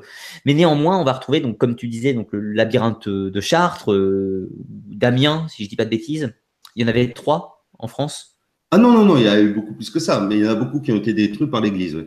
Ouais. D'accord. il en reste deux pour l'instant, vraiment, hein, euh, c'est Saint-Quentin et Chartres. D'accord. Et donc, le labyrinthe qu'on retrouve. Il est reconstruit quelques années après, enfin, un truc débile, mais. D'accord. Donc labyrinthe qu'on retrouve donc euh, dans les légendes grecques, Thésée Minotaure. On va retrouver ça au Uruk dans des formes pyramidales euh, euh, labyrinthiques également. Qu'est-ce qu'on retrouve d'autre? Moi, il y a un truc qui m'avait marqué. Les cathédrales, on a toujours ce besoin de mettre les deux, ces deux piliers dans l'entrée, si tu veux. On est toujours sur deux grands piliers gigantesques, ce qui n'est pas forcément, ce qui n'est pas le cas des églises ou des basiliques, par exemple. Attends, je t'ai pas bien compris là, excuse-moi. Quand tu entres dans une cathédrale, à l'extérieur, quand tu la regardes, tu as toujours deux immenses piliers en fait sur les côtés. Mm-hmm. C'est-à-dire que tu, rentres, tu as la porte, l'arche, puis tu as deux constructions qui, qui les deux flèches en fait. Je n'emploie pas les bons mots, hein, tu m'excuseras. Mm. Est-ce que ça c'est quelque chose qu'on retrouvait avant ou qui est unique aux cathédrales? Non, non, c'est, ça existait déjà dans le roman, ça. En gros, la distribution de façade n'a pas beaucoup changé. Il y, a des, idées communes toujours. Hein. Ouais. Je n'ai pas grand-chose d'autre à te dire à ce sujet-là. Mm. C'est. Euh, et, du coup, j'avais. Tu as une idée derrière la tête euh euh, Oui, oui, moi j'ai une idée en fait qui, qui est intéressante, enfin que je trouve intéressante, du moins à mon sens. J'estime que ces deux colliers, deux piliers, pardon, représentent un petit peu la même chose que les deux piliers du temple de Salomon, mais mhm. également les deux piliers qu'on retrouve dans l'architecture égyptienne. Si tu vas au temple de Karnak ou au temple de Luxor, ou en franc-maçonnerie, En, franc-maçonnerie, mais si tu veux, la franc-maçonnerie va, va reprendre le mythe de Salomon et elle-même le, temple de Salomon s'inspire des temples qui existaient à son époque. Mmh. Et du coup, quand on regarde les temples égyptiens, on a ces deux immenses façades sur le côté, enfin ces deux flèches, euh, à Karnak, à Luxor, à Edfou, euh, à Komobo, euh, partout en Égypte, on le retrouve partout. moi, ça me fait quand même doucement penser que l'architecture des, des, cathédrales gothiques ressemble beaucoup à des temples égyptiens. Alors, je ne suis pas en train de faire un parallèle en disant que la science égyptienne est arrivée jusqu'au Moyen Âge. Je dis simplement que le style du temple sacré lui-même est resté. D'accord. Mais j'ai pas regardé euh, avec cet œil-là, mais je vais le faire. je vais le faire.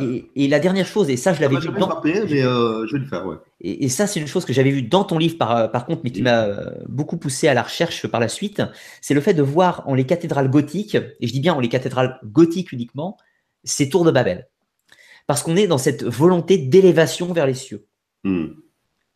Alors du coup, moi, je trouve ça intriguant parce que s'élever vers les cieux dans le, mythe de Babel, c'est mauvais dans, la conception chrétienne, et pourtant, on pourrait quand même aller jusqu'à dire qu'il y a une certaine arrogance dans les cathédrales gothiques de vouloir s'élever toujours plus haut.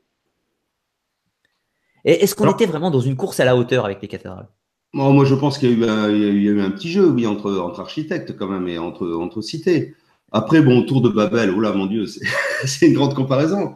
Mais euh, ça s'est bien passé. Hein. Là, tu, nous parles de plusieurs fois, tu m'as parlé de, de, Beauvais, hein, qui a eu des, problèmes.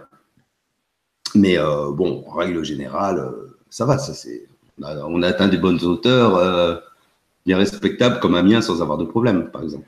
D'accord, donc globalement, les pyramides, ça s'est bien passé au sens. Les pyramides. Euh, les pyramides, les cathédrales, je fais des, lapsus, rien ne va plus. Pour euh, l'infrastructure, un petit peu, les, les, cathédrales gothiques, il y en a eu beaucoup, l'espace de peu de temps. J'avais lu dans ton livre qu'en quantité de pierres extraites, ça représentait une somme colossale euh, qui, pourrait se comparer à, l'Égypte antique. Justement, mm. je fais beaucoup de parallèles, mais c'est pas, euh, les gens l'auront bien compris, c'est pas en filiation directe. comment ça a été possible au niveau infrastructure? Est-ce que c'est purement religieux? Je reviens un peu sur le début de l'émission, hein, justement. Est-ce que c'est purement religieux ou est-ce que ça traduit quand même de vouloir montrer la puissance politique du pays? Bah, Oh, là, c'est polyfactoriel. Il y a vraiment, euh, il y a vraiment euh, plein de raisons différentes et qui vont dans le même sens. Alors effectivement, il y a une course à, euh, voilà, c'est une cathédrale faisait la renommée et la prospérité d'une ville aussi. C'était pas un investissement qui était fait, fait pour rien. On pouvait créer ensuite un marché, ça attirait du monde et ça, faisait vivre la, ville. après, effectivement, bah, la foi, la foi religieuse. Bah, on, connaît tous la foi médiévale, c'était quelque chose quand même d'assez important. Euh, oui, après, bon, si tu veux, euh, ce qui m'intéresse euh, plus, ce qui m'intrigue plus, c'est pourquoi d'un coup, il y a eu une telle hégémonie sur le gothique, pourquoi on a, on a détruit des bâtiments qui étaient équivalents. Hein. il y avait des cathédrales romanes qui étaient absolument, qui étaient très basses, qui étaient très grandes, qui avaient coûté très cher et qui étaient encore quasiment neuves quand ils les ont rasés pour refaire du gothique. Et parfois sans, sans aucune raison. Euh, c'est intriguant, ça. C'est intriguant. Ouais, Pourquoi cette volonté de, de remplacer l'un par l'autre comme ça? De détruire et détruire assez rapidement. Enfin, il y, a, eu parfois des incendies, des événements un peu catastrophiques. Euh, elles ont été aidées, oui. Elles ont été aidées à être détruites. Ça, c'est intriguant. Donc, il y avait quand même une, volonté globale de, de ces édifices. Et, et, du coup, ça m'amène quand même aussi une chose qui, moi, qui m'a toujours intrigué pourquoi cet art gothique ne s'est pas tellement exporté? Alors, il s'est exporté un peu en Europe, mais il n'a pas été en Moyen-Orient, par exemple, euh, pas plus que ça, quoi. Alors, on retrouve la croisée d'ogive, par exemple, dans les États latins d'Orient avec les Templiers et tout ça, hmm. Mais on ne retrouve pas, euh, par exemple, dans le monde musulman, on n'a pas récupéré un petit peu l'architecture gothique. Non, c'est vrai, peut-être qu'on était un peu en guerre à l'époque, mais. Euh, oui, mais la, guerre n'a jamais exclu les techniques et le commerce, justement. Bah, ça l'a pas favorisé quand même. Ah, j'aurais un avis différent sur ça, parce qu'en fait, c'est vrai qu'il y avait une phase guerrière de prime abord, mais hmm. au contraire, on a rapporté énormément de techniques de, l'Orient à cette époque, notamment médicale, ah euh, euh, oui. oui, les herbes, les épices. Niveau culturel, c'est énorme, oui. Niveau culturel, du coup, j'aurais pu penser qu'il y aurait pu y avoir un échange de style à cette époque, et ça n'a pas eu lieu, visiblement. Euh, je, ouais, ça, je ne peux pas t'expliquer, je ne sais pas du tout. Bon, c'est des interrogations, hein. moi je, dis hmm. ça au, sens, au sens assez lointain. Et du coup, pour. Non, c'est vrai, c'est une bonne question. Pour, finir. c'est vrai que bon, euh, oui, bah. Je sais pas, je sais pas comment dire. Ah ben, il y a beaucoup de mystères, hein, toute façon, encore sur le, sur le sujet. Pour revenir un petit peu sur les, les sources et les carnets, euh, ce, qui, ce, qui, nous intrigue, c'est que bon, déjà, on a assez peu d'écrits euh, sur, sur le sujet, à part les carnets de Villard et quelques autres. Mais est-ce qu'il est envisageable, on n'avait pas parlé, que ces, ces techniques d'édification par le trait, ces formes géométriques, ce, codage euh, de la forme vraiment ait pu exister avant euh, dans des écrits. Est-ce que c'est possible à ton, à ton avis ça? C'est une bonne question. Comme on n'a pas ces écrits, euh,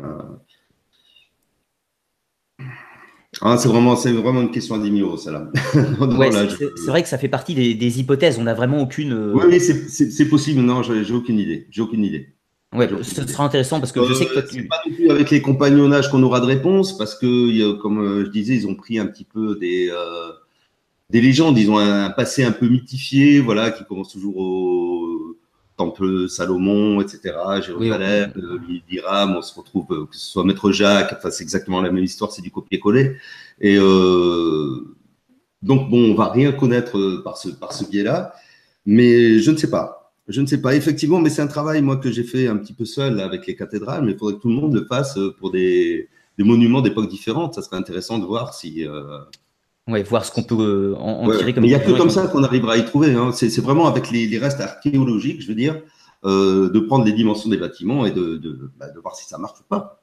Et, et, surtout aussi de le faire correctement, c'est-à-dire comme tu, comme tu as fait, avec des, des scans, euh, bah, des scans laser un petit peu de, de, ces cathédrales, et de pas seulement rester sur des, des choses très approximatives. Euh, c'est ça. Avec, euh, voilà, de travailler sur du, du concret, du sérieux, euh, avec des mesures sur place, sur les sites. voilà, il hmm. faut faire ces, ces choses-là. Bah, écoute, je, pense qu'on a fait pas mal le, tour de, l'émission.